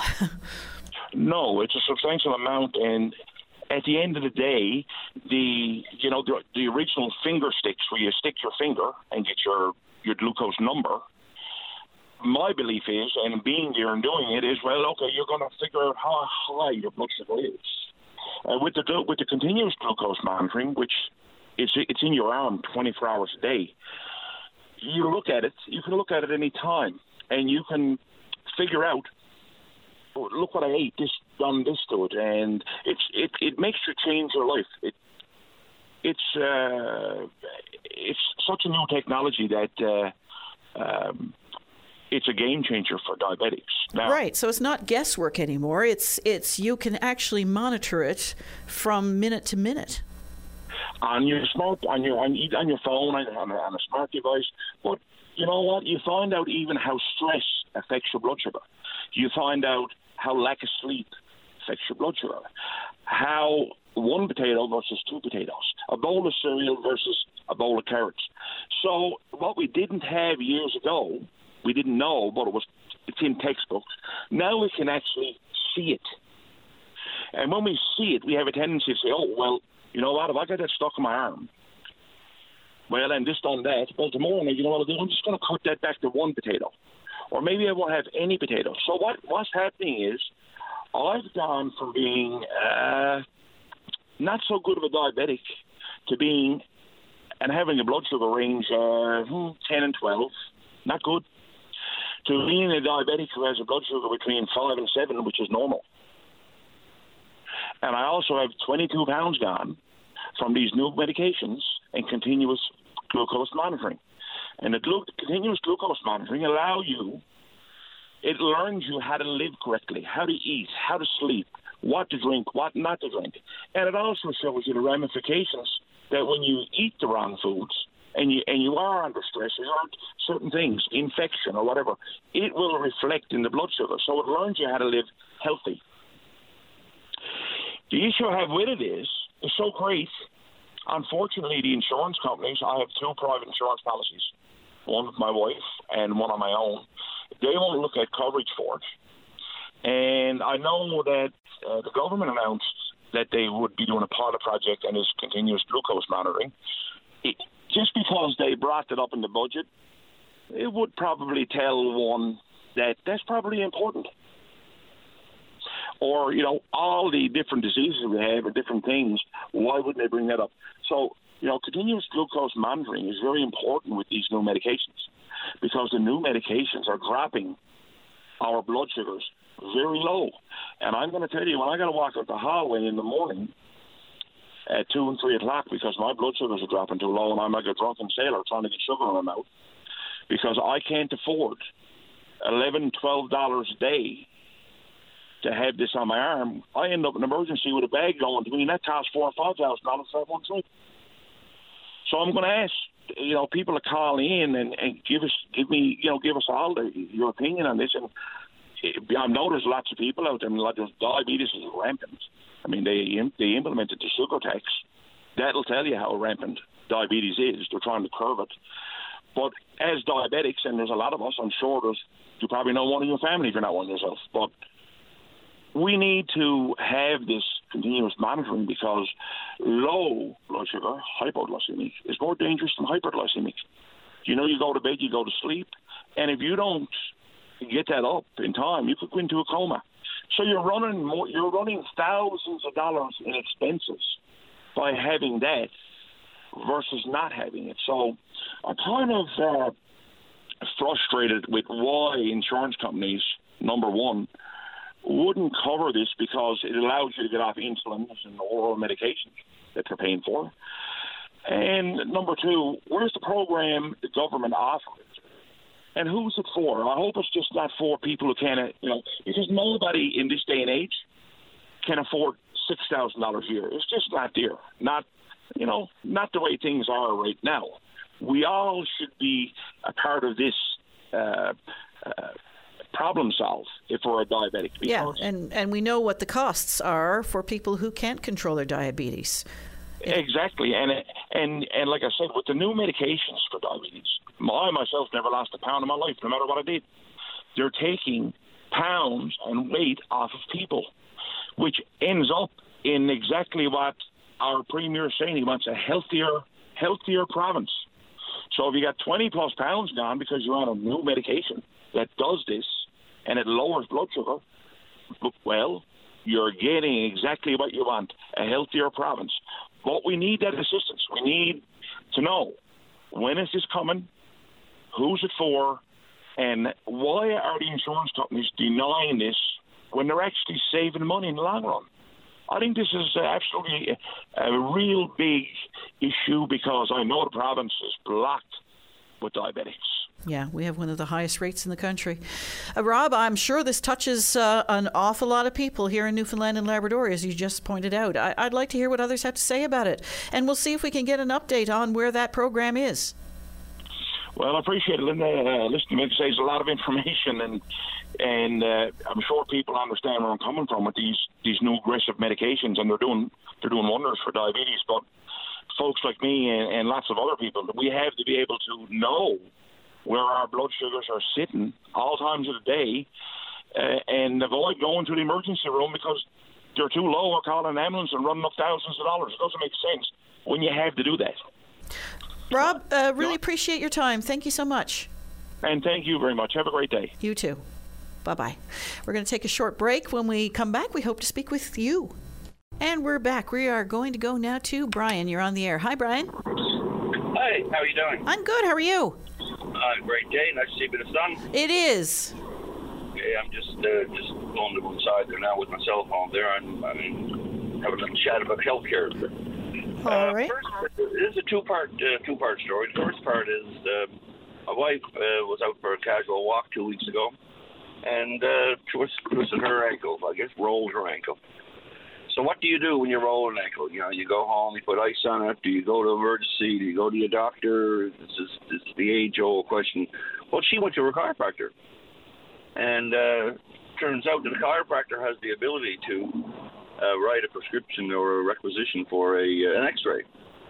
And the X-ray or the uh, chiropractor said, you know, it's most likely a sprain, but it's possible a break, so you should get an X-ray. So, talk about scope of practice. This chiropractor was able to uh, ask for or request a uh, an X-ray, and uh, and she did, and bypassed emergency completely uh, at that moment, went in, had the X-ray, and uh, came out, and sure enough, there was a bone broken. By the time she got to emergency, they already had that information, and it saved her hours of waiting, and I, I guess it saved the system something. So uh, that's the first part of the story. Uh, what an interesting thing that is. I always say, if you get up in the morning with a toothache, you go to a dentist. If you wake up with a bad foot, what do you do? Uh, you know, and uh, so. What uh, made her think out- of going to her chiropractor? Well, she I think she was up there on another appointment anyway. I think she had she, And mentioned it? and uh, just said, "Look, at look what I did." She said, "What are you on? You know, how come you're limping?" And so uh, one thing led to another. So that was an interesting uh, thing, I thought, uh, and uh, something just to throw out there that uh, they're they're talking about scope of practice and nursing practitioners and nurses and various other things how to how to find. And what an interesting thing I thought to mention to uh, people out there. Now I'm not trying to I'm not trying to bypass the emergency uh, call, but in certain situations, in her case, if she hadn't got that X-ray, she would have been walking on a broken bone. Oh my, yeah, and so yeah, very for, fortuitous for her that she was able to get to the bottom of that quickly and without having to wait in uh, in an, uh, perhaps a crowded emergency room. So the second part of the story is uh, the emergency. So we go into uh, in there. We had to go in anyway. I suppose we could have not gone in, but we she had to get a boot or something. And this is now this is not the chiropractor is not involved in any of this. But now we're going to go to emergency and see what what the ortho says with this information. So anyway, um, now I, there's two of us. Uh, we have a car. We drive up. Uh, she can't walk. She's barely able to move, and in racks of pain. So I go in to get a wheelchair, but I didn't get a wheelchair. I got what they call a movable something or other, a big steel metal yeah, thing. I'm, I'm familiar with it. You got to sort of like pinch the handle. Yeah. Yeah. And you know the driver, the seater, the person in the seat can't mo- uh, mobilize that, can't mo- can't move it, can't do anything with it. This is only the person that's next to you. So you got to have two people. Well, you need three people really. You need somebody to drive the car. Then you need someone to stand over and uh, and and stand behind you and push this uh, beast and get you where you're going into. In this case, uh, well, I don't know, it was emergency or X-ray. I can't remember which where we were going at that moment. But my point is, um, now the security guards are standing there doing their job, saying, "What's that car doing there? Where's he going?" So what do I do now? I got my car parked in emergency. I got my wife in a seat. I just got to leave her there and go for 20 minutes and find a place to park and then come back. You know, what about you? What about you had an appointment? Uh, so I, I'm I'm I'm here to say, you know, get rid of those beasts and give us some wheelchairs so that the people who got good arms and one bad leg can can mobilize themselves and move themselves around and get to a, a washroom or go up. And then I got her to X-ray, and then I had to leave her again. And I said, "What am I going to do? I got to go." I said, "I got to move that car because I, I I did I did what I shouldn't have done. I left the car in emergency, right outside the door, and brought her into X-ray. Um, but not X-ray, emergency. You and, And, many uh, more people besides, I'm sure. well, I saw people around there shaking themselves. So I mean, I, I got to say, and oh, um, the other thing I should say, if you ever go to the hospital, you notice they're very, very protective over the real wheelchairs. The nurses got them up in four North A or B, and there's all written on them, and they need those wheelchairs, and they know that if they leave them out, they're going to be gone. I'm just here to say, unfortunately, people uh, who make decisions don't often use the facilities in which they decide upon. And and I I just wonder if if, you, if Dr. Haggie or Dr. Uh, whoever's the Minister of Health these days, Tom, uh, if they thought about that for a minute and said, okay, so what do you do with these people? If if my wife could get herself around or get to a washroom, I had to be there. I had to have my car there. How does that make sense if we're trying to make this a smooth transition and, and a fluid uh, operation? Uh, it's it, until such things are asked, I don't know how we're ever going to get to a better a better place. I know when they're discharging people, they'll often send down um, somebody with with the patient who will push that to the door, and you can go get your car and then bring it around. But when you're coming in, like you say, when you're coming into the facility, you don't have that same luxury Yeah, or no service. There's no mechanism. The security people are there, and they got a job to do. They're They got their own job to do. Yeah.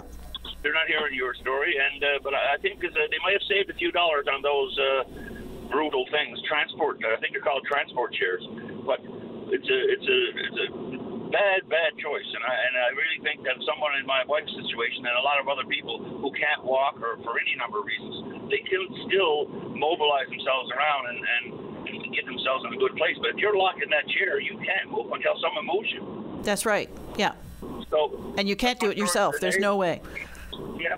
So just ask the people who are making decisions and looking at how to better the emergency. I think they're working on it because uh, they've already made some improvements and started some construction. But uh, these are the little things uh, that are really big things because when you're the person, if you're out there right now and you've been where I've been, you know what I'm talking about. But if you haven't been there, think about what's going to happen when you walk up to that hospital with your car and your patient. You get out, you're trying to find something to, to, to get them in, and there's no help. There's nobody there to give you a plan or help or direction, uh, and you're on your own. And so, do you leave your car, not leave your car? Do you leave your wife or not leave your wife? I think they need to be a little bit more humane about that and, and give us some better directions of how we can help ourselves, really.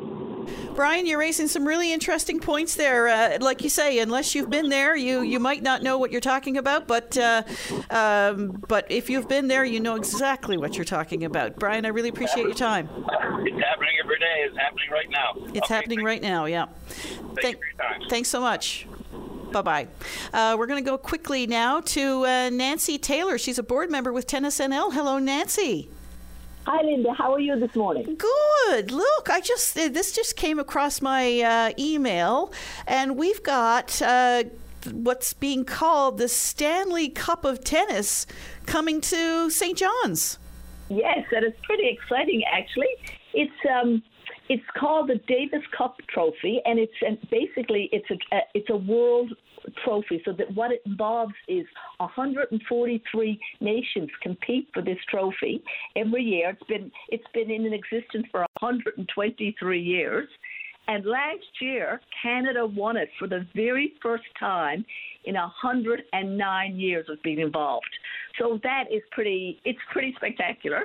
So we're pretty proud as Canadians, and, and tennis has really, you know, uh, had a much higher uh, level of uh, success in the last number of years. So this is this is pretty huge, and the uh, trophy is going to actually be in St. John's. It's going on a tour across the country, and it will be in St. John's this Thursday on display at the rooms from one o'clock till three o'clock.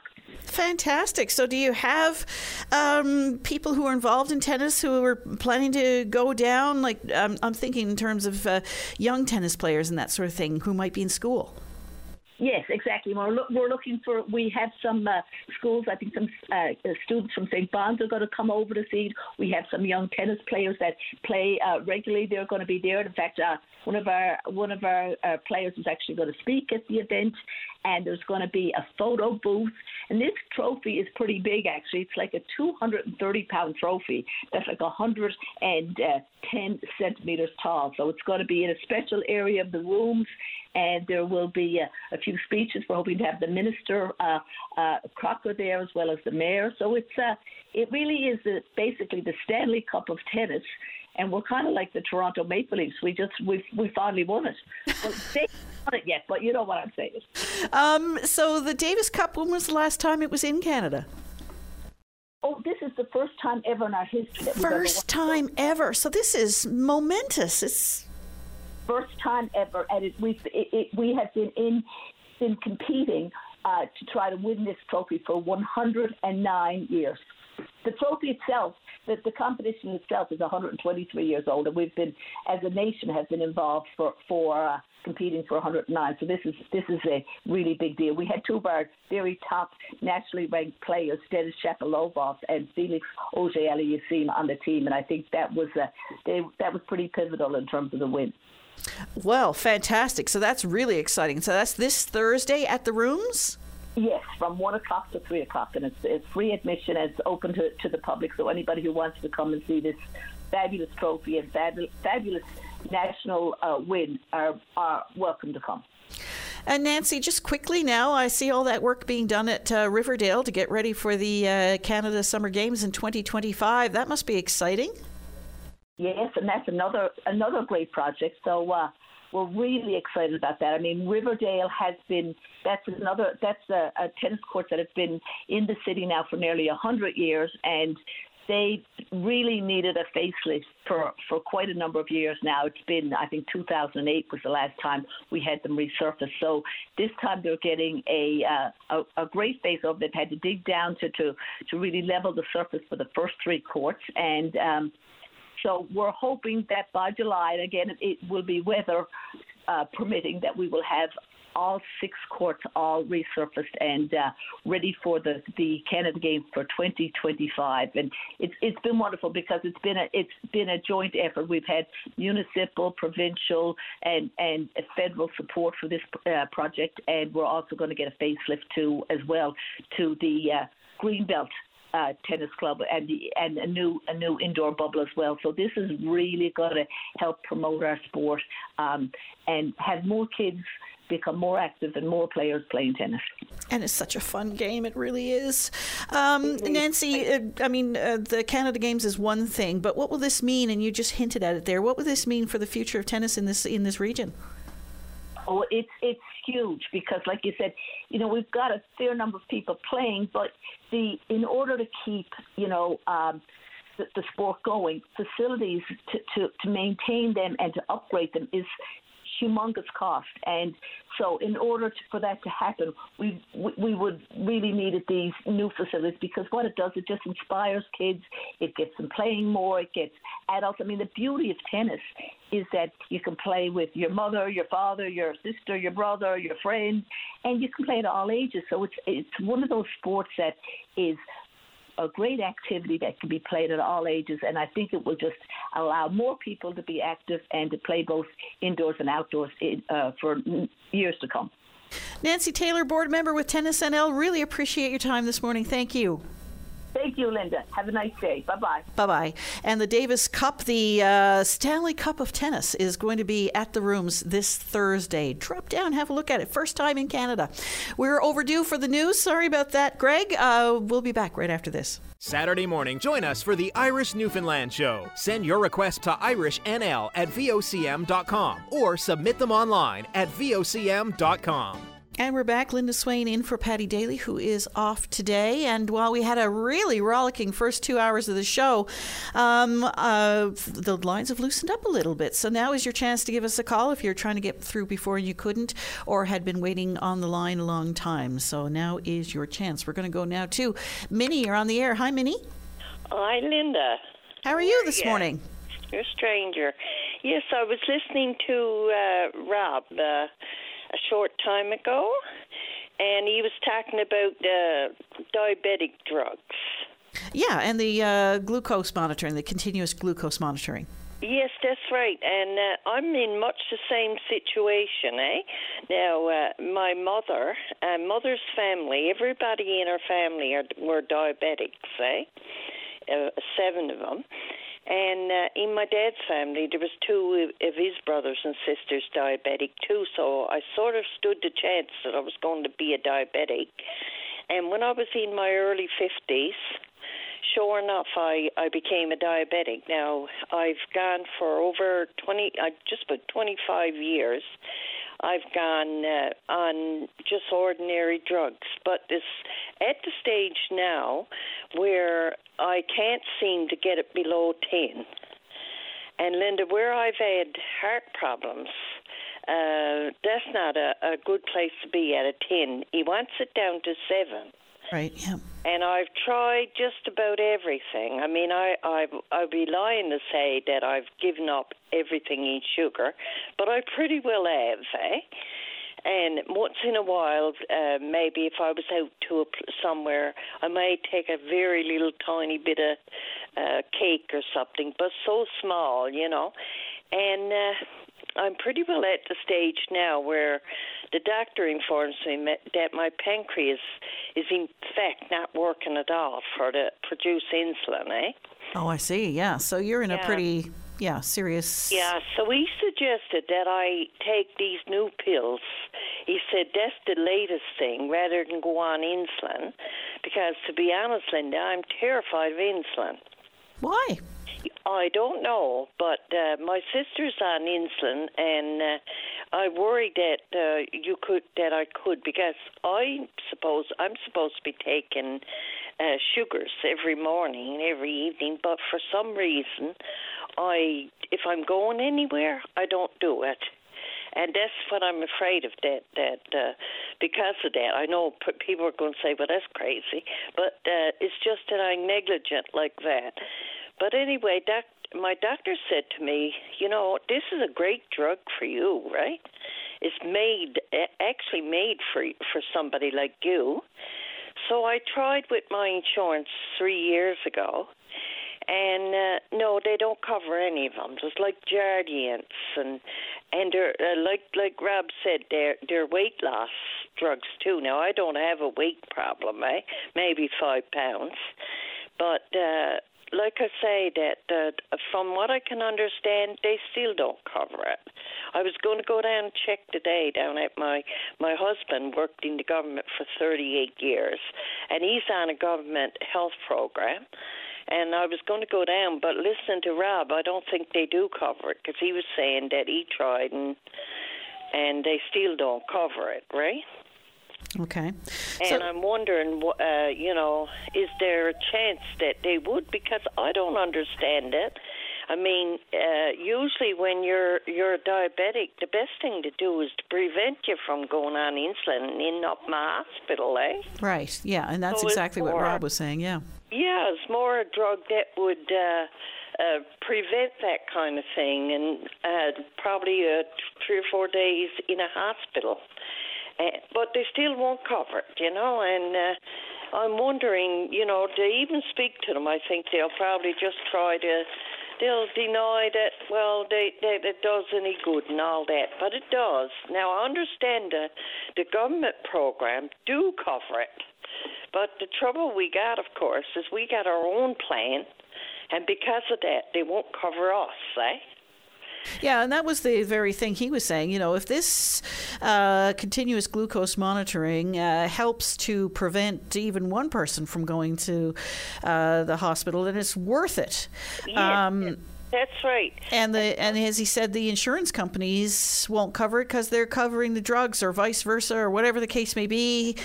So, I mean, um, uh, he was worried that it might be limited to certain income levels and that sort of thing, or people who don't have insurance. But he says it affects everyone. Yeah, uh, I think what it is, uh, if if my husband hadn't worked at all, uh, we would probably uh, qualify under the go- government one. But you can't cover; they don't cover anybody that's got insurance. And uh, we've had insurance for 38 years. Even if they brought in the pharmacare program, which they're talking about, it still wouldn't cover anything for us, eh? Because, like I said, my husband has been on. Now we're paying. We don't get this for nothing. We pay like six, seven hundred, eight hundred dollars uh, a year for or, or a month. I'm not even sure, Linda, to be honest. But we pay a good price for this uh, drug plan. But for whatever reason, I, do, I don't understand it because my next step now is to be on insulin. I think why I'm scared of insulin. My sister, who's also diabetic, her sugars went down to 3.2. And the doctor told her if it goes below three, you become uh, uh, comatose, right? And it's kind of scared me. And uh, I know this is a good drug for me, but I don't think it's going to do much good. Uh, I was thinking about going down to the day to the insurance just to make sure, but I, I think it'll be a useless case because I did try three years ago. So, Linda, this would be perfect for me because where I've had congestive heart failure, right? See, that's why he wants it down to a seven. Because Right, yeah. where I got heart problems, I'm at a high risk of either a heart or a stroke. And uh, I would like uh, like to at least try it to see. And uh, I just thought probably if enough people brought it up, it might uh, encourage the companies to think in a different way because I think this probably wouldn't cost them a cent. If I ended up in a hospital bed, they still got to pay for the bed, right? So uh, I thought I'd call in this morning, seeing Rob did call in, and I'm sure there's other people could call in with the same thing too, eh? All right, Minnie, we'll see what others have to say. I really appreciate your call. Yes, and Linda's great talking to you. Same to you. Bye bye. All right, bye bye. Uh, your thoughts? Give us a call. We're going to take a short break. And we're back. We're going to go now to Dan. You're on the air. Hi, Dan. Good morning, Linda. How are you this morning? Great. Yourself? Excellent, excellent. Listen, Linda, a few callers back, uh, a man talking about the amount of garbage around a particular school here he was in.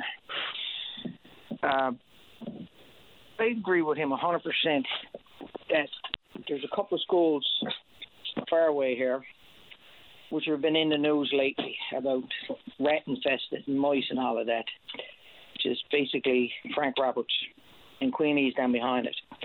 It's worth your while to go up there with a video camera and just see the amount of garbage that is up there. It's it's terrible.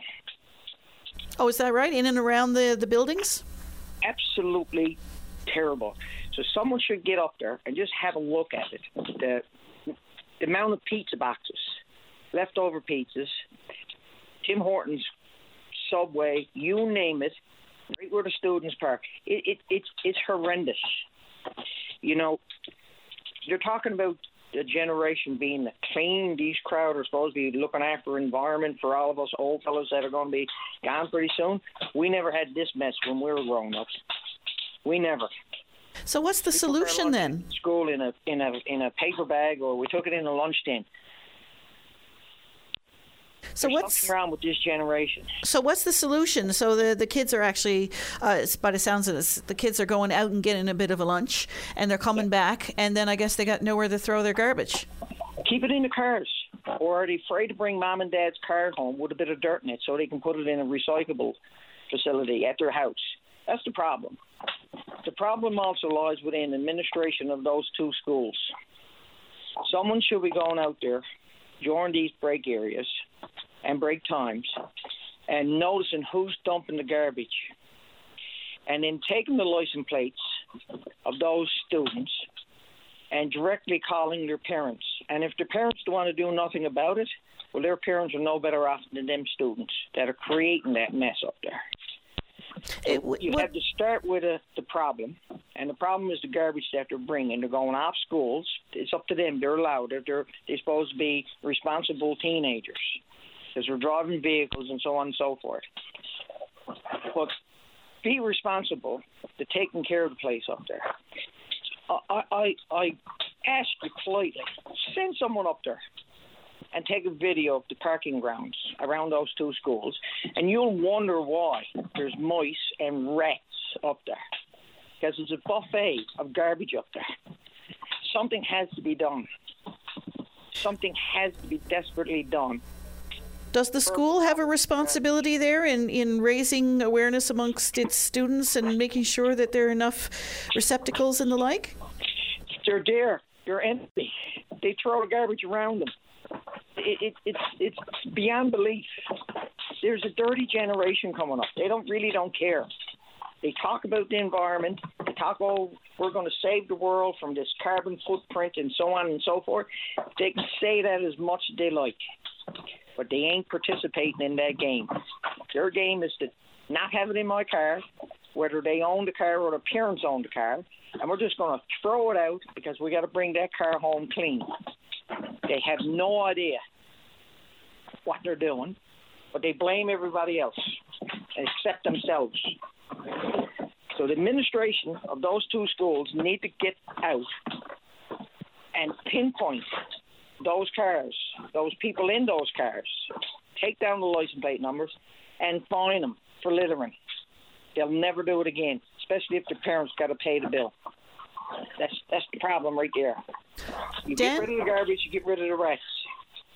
Dan, I appreciate your call this morning. Thank you very much. a problem, Linda. I appreciate it. And hopefully, one of you guys in VOCM or anyone else newscasters out there listening, take a jaunt up there because I guarantee it's not going to be cleaned up if someone hears this right now. There's too much mess up there. I have a video of it, and I should send you a video. It's disgusting. Well, do send it. Send it to feedback. Feedback at vocm.com. Perfect. I will. All right. Thank All right, you. Linda, have a great afternoon. Take care. You too. Bye bye. Uh, we are, well, he's um, fired up. We're going to go now to Dave. You're on the air. Uh we are Hello, Dave. Turn down your radio, Dave. Yes, good morning. Hey, how are you? I not too bad. Oh, that, oh yeah, I got it off actually. Uh, yeah, here I am. All right, go ahead.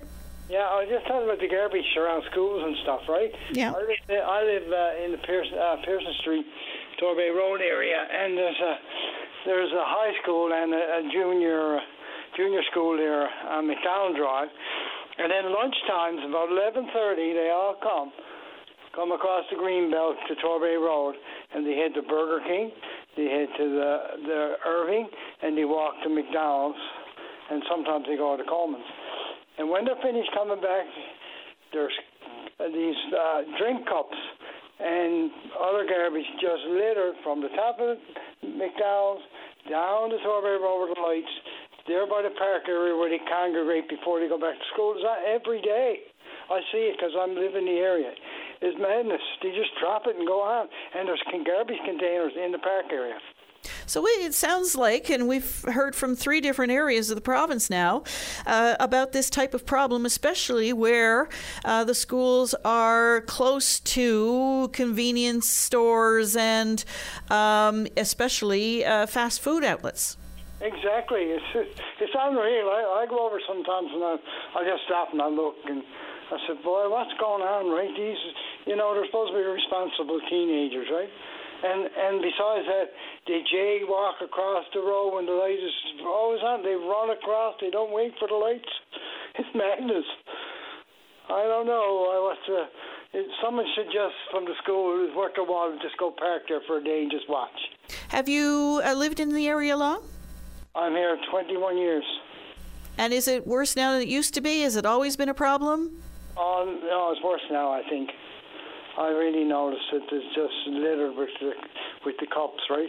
I guess they get the, refill when they leave the free refill at most of the places, and come out and just throw it. It's crazy. I don't know. And why do you suppose it's getting worse? Is it th- that they have more access to to this kind of thing, or is there? Why do you suppose it's getting worse? I I just don't know the mentality of the kids, boy. Not all of them now. Don't get me wrong, but there's just ones they they're in another another world. They just don't think to just drop it and walk past, right? Yeah, it's kind of sad. Dave, I'm glad you uh, you weighed in on that. That's uh, three separate calls from three separate areas of the province. Uh, I'd like to hear what others have to say about it. Thanks so much. Okay, take care. All righty. Bye bye. Uh, and we're up to news time now with Jolene Grimes. If you have anything to say on that or anything else you've heard this morning, give us a call. Join Brian Medore weekdays at noon for a comprehensive update on news from every corner on all levels newsmakers, weather, and more. Join us on your VOCM at noon. All right, I guess we're back. Um, our next guest is the MHA for Topsail Paradise. He's also the the um, uh, critic for health and community services. Paul Dinn, hello. Good morning, Linda. How are you this morning? I'm not bad. I can do the weather for you if you'd like. All right, it's uh, sunny and beautiful in CBS as always, correct? It is. And Topsail Paradise, wonderful, wonderful. right on. Uh, Linda, no, I'm uh, pulled over the side of the road actually because I was listening to your show and I, I heard the, uh, the, the the mother call in about IVF as well as someone shortly after on, on the continuous glucose monitoring devices. So, uh, two two items that I've certainly been uh, lobbying for and raising for a number of years in the House of Assembly. And on behalf of those who are the true voices out there for this, but I just want to talk, uh, offer a little bit of information on it. Um, the IVF uh, program, which is something the faces of fertility have lobbied for uh, for so long, and you will, will recall, uh, and I've, I presented the petitions and questions and, and like in the House and uh, government came in with a program last uh, March uh, offering five thousand dollars per per cycle, up to fifteen per year. For for mothers, uh, you know, those who are parents and couples who want to have families for services, and of course, you know, the comment on that was it's it's it's glad they did it, but far far too little in terms of the amount that's uh, that's required to go away for these services. So so I took it to heart when when uh, you know, the approach of the lady who called in, you know, talking about Mother's Day. Mother's Day is is such a wonderful day for those who are mothers, but not so much for those who, who want to be mothers. So uh, uh, we've asked for a report. There's supposed to be a report done, an evaluation done uh, within a year, so that would have been March past. But I do understand there was an RFP issued, but uh, I think they had they pulled it back and have to reissue it. So I'm really hopeful really hopeful that uh, that'll come back and that'll be positive in terms of uh, someone applying to, to offer IVF in the province. There are a couple of doctors I've spoken with who who uh, work with the fertility clinic here in the province who are who have quite a plan in, you know, on paper to, to offer this. So fingers crossed that the RFP will uh, go through and will be successful and we'll be able to uh, offer this service to to uh, couples and, and who who want to have have a family. It struck So, me uh, as Jennifer was talking, though, you know, how driven she was towards this goal that she wouldn't take no or wouldn't take the, uh, you know, a, a, a negative, I guess, outcome. She kept going and kept going to the extent that she actually traveled to Barbados. We've heard of people going to uh, Alberta and the like, but she actually did Alberta and then she went to a Barbados. I mean, not a lot of people are willing to go to those lengths uh, to conceive, but she did. Extraordinary. Uh, it should be much easier than that. Oh, very much so. I mean, outside of PEI, we're the only province in, in Canada that doesn't offer the service. And of course, anyone PEI can just drive over the uh, Federation Bridge and obtain the services. But I mean, for those of us who have children, I mean, you know, priceless, right? I wouldn't have it any other way. I have three wonderful daughters. And and you note the uh, I think you noted that one in six have have issues. I would suspect that's higher because it's it's something not a lot of people talk about. And uh, you know, I'm really hopeful that that service will be available here in the province. And it's it's a well, it's a homegrown approach to our population uh, issues. You know, when when people can uh, can have families here in the province, and if they do, then they're going to stay. So I did want to. Yeah, go ahead. Uh, sorry, and- and the reality is, as, as uh, Jennifer rightly pointed out as well, is that you know the cost of living and all of these types of things are forcing people to push those kinds of decision making in their lives a little bit further down the road. And of course, the reality is, the physical reality is, it becomes more difficult for a woman to conceive as she gets older. Oh, no doubt about it. And and the decisions to go away and, and take this. I mean, this is not something you fly up on a weekend and come back. You know, you have to go away when the time is right, and you have to stay there for for a amount of time in in, in a hotel or wherever, and you're away from your job, you're away from your family. So there's many other factors that play into this. But I do hope that uh, that the RFP gets uh, issued. Uh, like I said, I understand it was went out once, but uh, and I stand to be correct, but I thought it, thought it was told by the ministers uh, they'd have to reissue it. So hopefully they'll have a solution to that because it's it's such a you know it's such a common thing for people here that they should have access to that, and, and where every other province is. Now, another big um, situation that affects an awful lot of Newfoundlanders is this um, uh, the whole notion of uh, diabetes and diabetes maintenance. Um, and uh, we had uh, uh, that gentleman call in about Rob, I believe his name was, uh, about uh, continuous glucose monitoring and access to um, drugs like Ozempic, that kind of thing, and how um, insurance companies are not necessarily always uh, willing to um, pay for those things, and so it leaves a lot of people uh, at a disadvantage. Yeah, and this is, I mean, and he was so right on this. So this is something that I've been uh, bringing into the house for, uh, got to be three years or more, um, on these continuous glucose monitoring devices. And it's, to me, it's so, so common sense on it. Uh, you know, 30% of strokes, 40% of heart attacks, 50% of liver failure requiring dialysis, 70% of non-traumatic uh, uh, amputations, and, and it's leading cause of blindness. This is what diabetes factors into. And I've spoken to the paramedics and that. I mean, the calls, the calls for ambulances uh, would be reduced by thousands, and visits to ERs by thousands. Excuse me. And you know, just the, the added cost. Uh, you know, the research I've done, we could save tens of millions of dollars in this province on a yearly basis you know, by this. So after harping so long on this, on behalf of those who call me, uh, government came in and uh, with this pilot. Now, I'm I'm happy it's in the budget. I really am, but I'm disappointed uh, to the extent it has taken on. Uh, it has it's uh, it's about 800 to estimates it's about 800,000 to a million dollars is donated to, for this pilot and it has some strict par- parameters around it. The details aren't out there yet, so I'll leave that to the health uh, minister to get out there.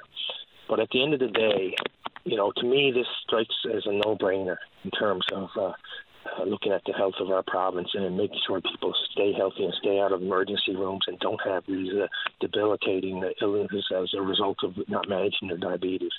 And uh, you know, huge issues.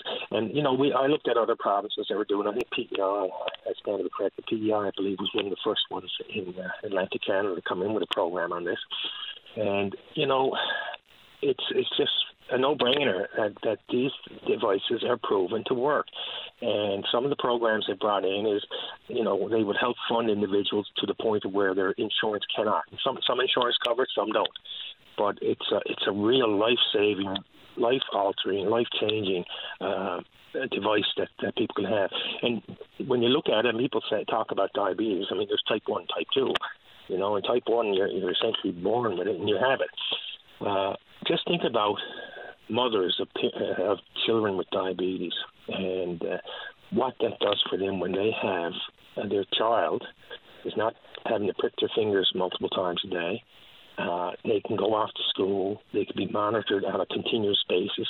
The parents can monitor them on their phone, and you get a uh, you know a greater image of, of uh, where their highs and lows are, and get a better understanding of how to maintain your diabetes.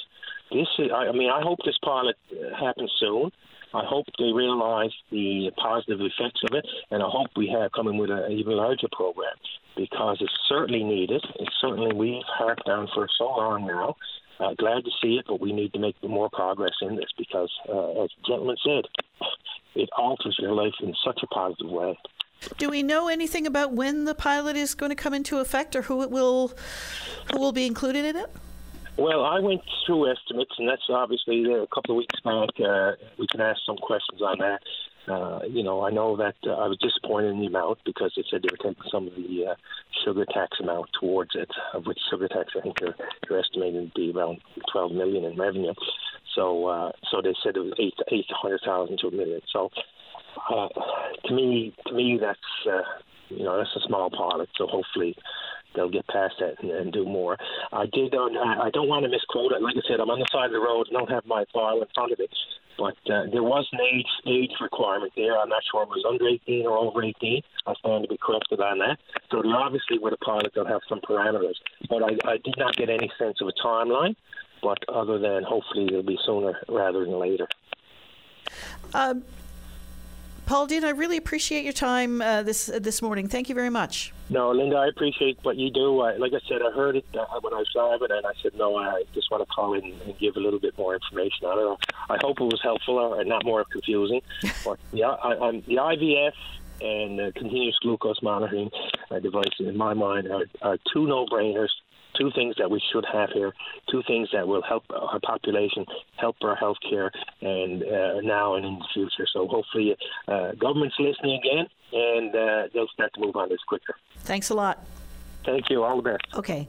Bye bye. We're going to take a short break. When we come back, we're going to uh, speak with Ron, and Daryl's waiting on the line. We're talking about garbage blowing around, and uh, some uh, people calling about uh, garbage in and around some high school areas where uh, students are accessing, I guess, uh, fast food restaurants and the like. And, and according to the callers, are just leaving the garbage and it's blowing around and attracting vermin and the like. But uh, just received this email. I thought I'd share it with you. I'm going to just surmise it, but summarize it. Sorry. Um, but this gentleman says there was a um, fast food restaurant that opened up in his area, and he couldn't help but notice in a short while after it opened that there was a lot of trash that was ending up in a very deep ditch not far from that property. And it was just the wind taking a lot of stuff and just taking it and ending up in this ditch, and people unable to chase that down and go into the ditch and get it out, that sort of thing. So he suggested to the manager um, that uh, during peak times when people are showing up, uh, either during their lunch breaks or what, whatever the case may be, that they have somebody there with a garbage picker, you know, that big pole and pick up the garbage as it's sort of blowing away from the tables and those kinds of things outside. And uh, he said, voila, garbage situation fixed. Uh, anyway, it's uh, interesting, an interesting perspective there. We're going to go now to Ron. You're on the air. Yeah, Linda. Yes, sir. Hello. Okay, yeah, it's around here. Uh, I want to talk about the transport chairs at the hospitals. Yeah and I heard a gentleman phone in a little while ago about that. And uh, I know this is not going to solve everybody's problem, but I'll just give you what me and my brother do. My sister has mobility issues, uh, but she doesn't have a wheelchair. She doesn't have that extreme mobility issue. So what we do when we go with her is either we, myself, my other brother, we'll go in the car with her. So I'll go ahead, get the chair, bring it out, uh, then he'll pull up in the car and she'll get out, get in the chair, and I'll take her, and my brother just drives away.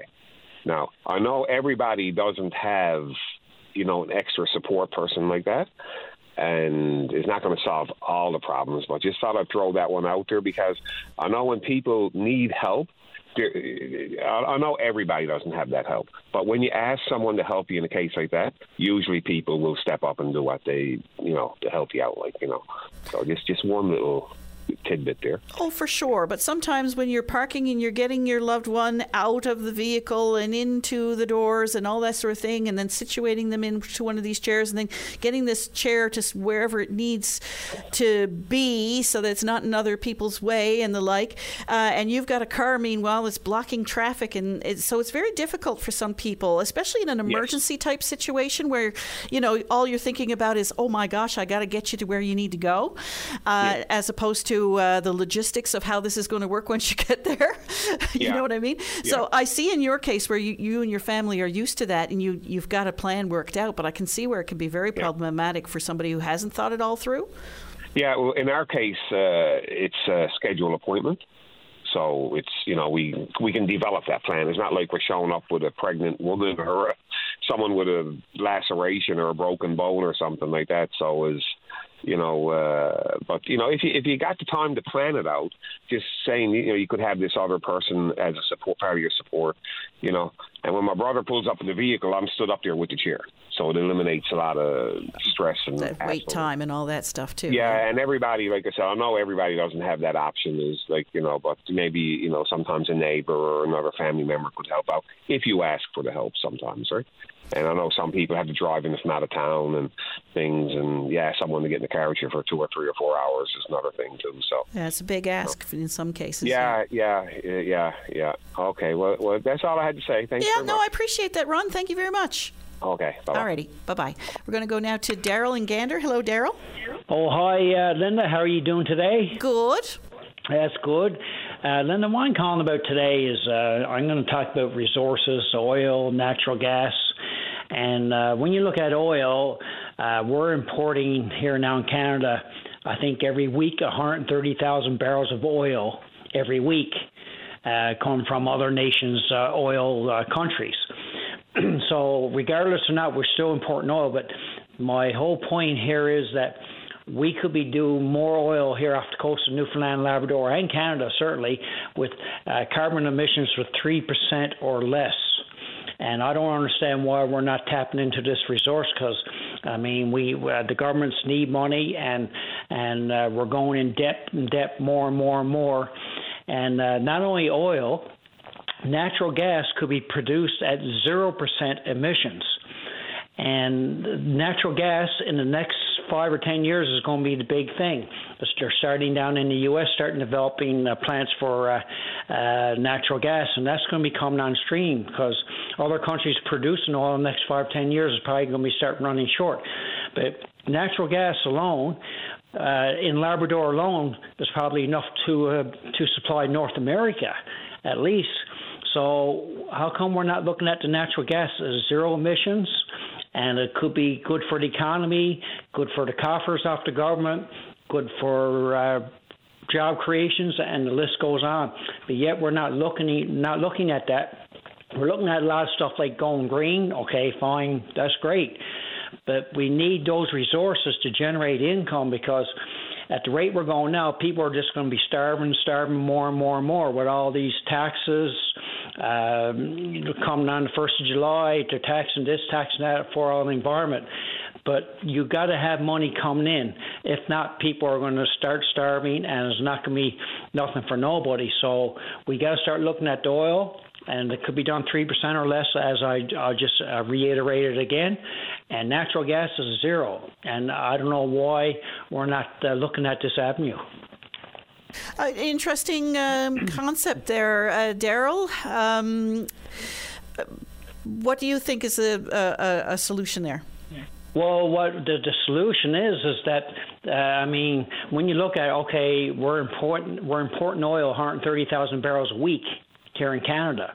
So regardless if people like it or not, the oil is still coming out of the ground. Don't matter what part of the world it is, and uh, so uh, like you know, because a lot of people are worried about the environment and so forth. Yes, okay, I I totally get that.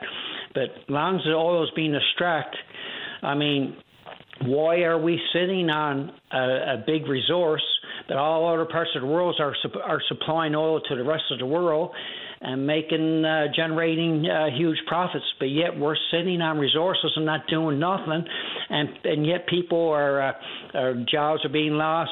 People like across Canada now, people are going hungry. They can't keep up with inflation. The list goes on and on. So we got to start looking at the oil, and it could be uh, per, uh, produced with three percent or less emissions uh, off the coast of Newfoundland. Natural gas. We're not even looking at Labrador alone. Like I said, zero emission. So why don't the governments start looking at this and get the ball rolling this way? Because if we don't, we're going to fall behind the cue ball, and the United States within the next 10 years is going to be coming on more and more on stream with natural gas, and that probably will eventually replace oil. It's hard to say. We'll see as time goes on, but why aren't we looking about at this avenue of natural gas? How come nobody's talking about it? And uh, like we're talking about a lot of other issues, and yes, a lot of issues got to be addressed. But you got to get to the core of how we could generate money. Once we start generating money like natural gas, and you get money into your coffers, you get everything booming, then everything else could fall into play. You could you could help uh, fix your health uh, care system, which is in dire straits, and uh, the health care, anything in general. And so until we get to the source of what needs to be done to generate money, uh, we're we're heading down a, a bad road. I mean, you know, we can't keep on spending, spending, spending money, and you're not taking it in. Eventually, the bottom got to fall out of it all. Uh, Daryl, I really appreciate your time this morning. We're going to try and get uh, Sheila on before the end of the show, but thanks so much. All right, and that, that might be good uh, discussion for your uh, talk show at 4 p.m. Sure, I really appreciate this. Uh, Daryl, thank you. All right, thank you for your time and all the best to you and your listening audience and staff at VOCM. All right, Take care. Bye bye. Bye for now. Uh, and uh, Sheila is on the air. Hi, Sheila. Hi, Linda. I'm calling in response to a recent caller about the sensors for insulin dependent diabetics, one type 1, type 2. I've been an insulin dependent diabetic for 48 years. Right now, I'm unable to work due to medical conditions besides the type 1 diabetes. I've had the opportunity to try the sensor. It's a miracle, it's amazing. Now, the government is paying over $300 a month for my test strips and my Lancets. Two of those sensors cost $186. Wow. There's a major savings on one person. Hmm. Yeah. And yet, I can't get no coverage for the sensors. The cheapest place for anyone out there listening is $91.97 at Walmart. I've been talking to Tom Osborne's office. Their pilot project is for 18 and 19 years only. Yeah. And why is it we can't get the sensors when it's such a better quality of life, which I've tried for the past two weeks, and my life has improved? Uh, now I got to turn around and go back to the pharmacy, buy to get the strips, get the lancets, and everything, costing the taxpayers more money. Uh, Sheila, you're raising an excellent point there. We'll see how it all rolls out. We're uh, completely out of time, though, uh, but I'm glad you were able to get uh, your situation in before the end of the show, uh, and hopefully we'll be able to continue this conversation tomorrow. I really appreciate it, Sheila.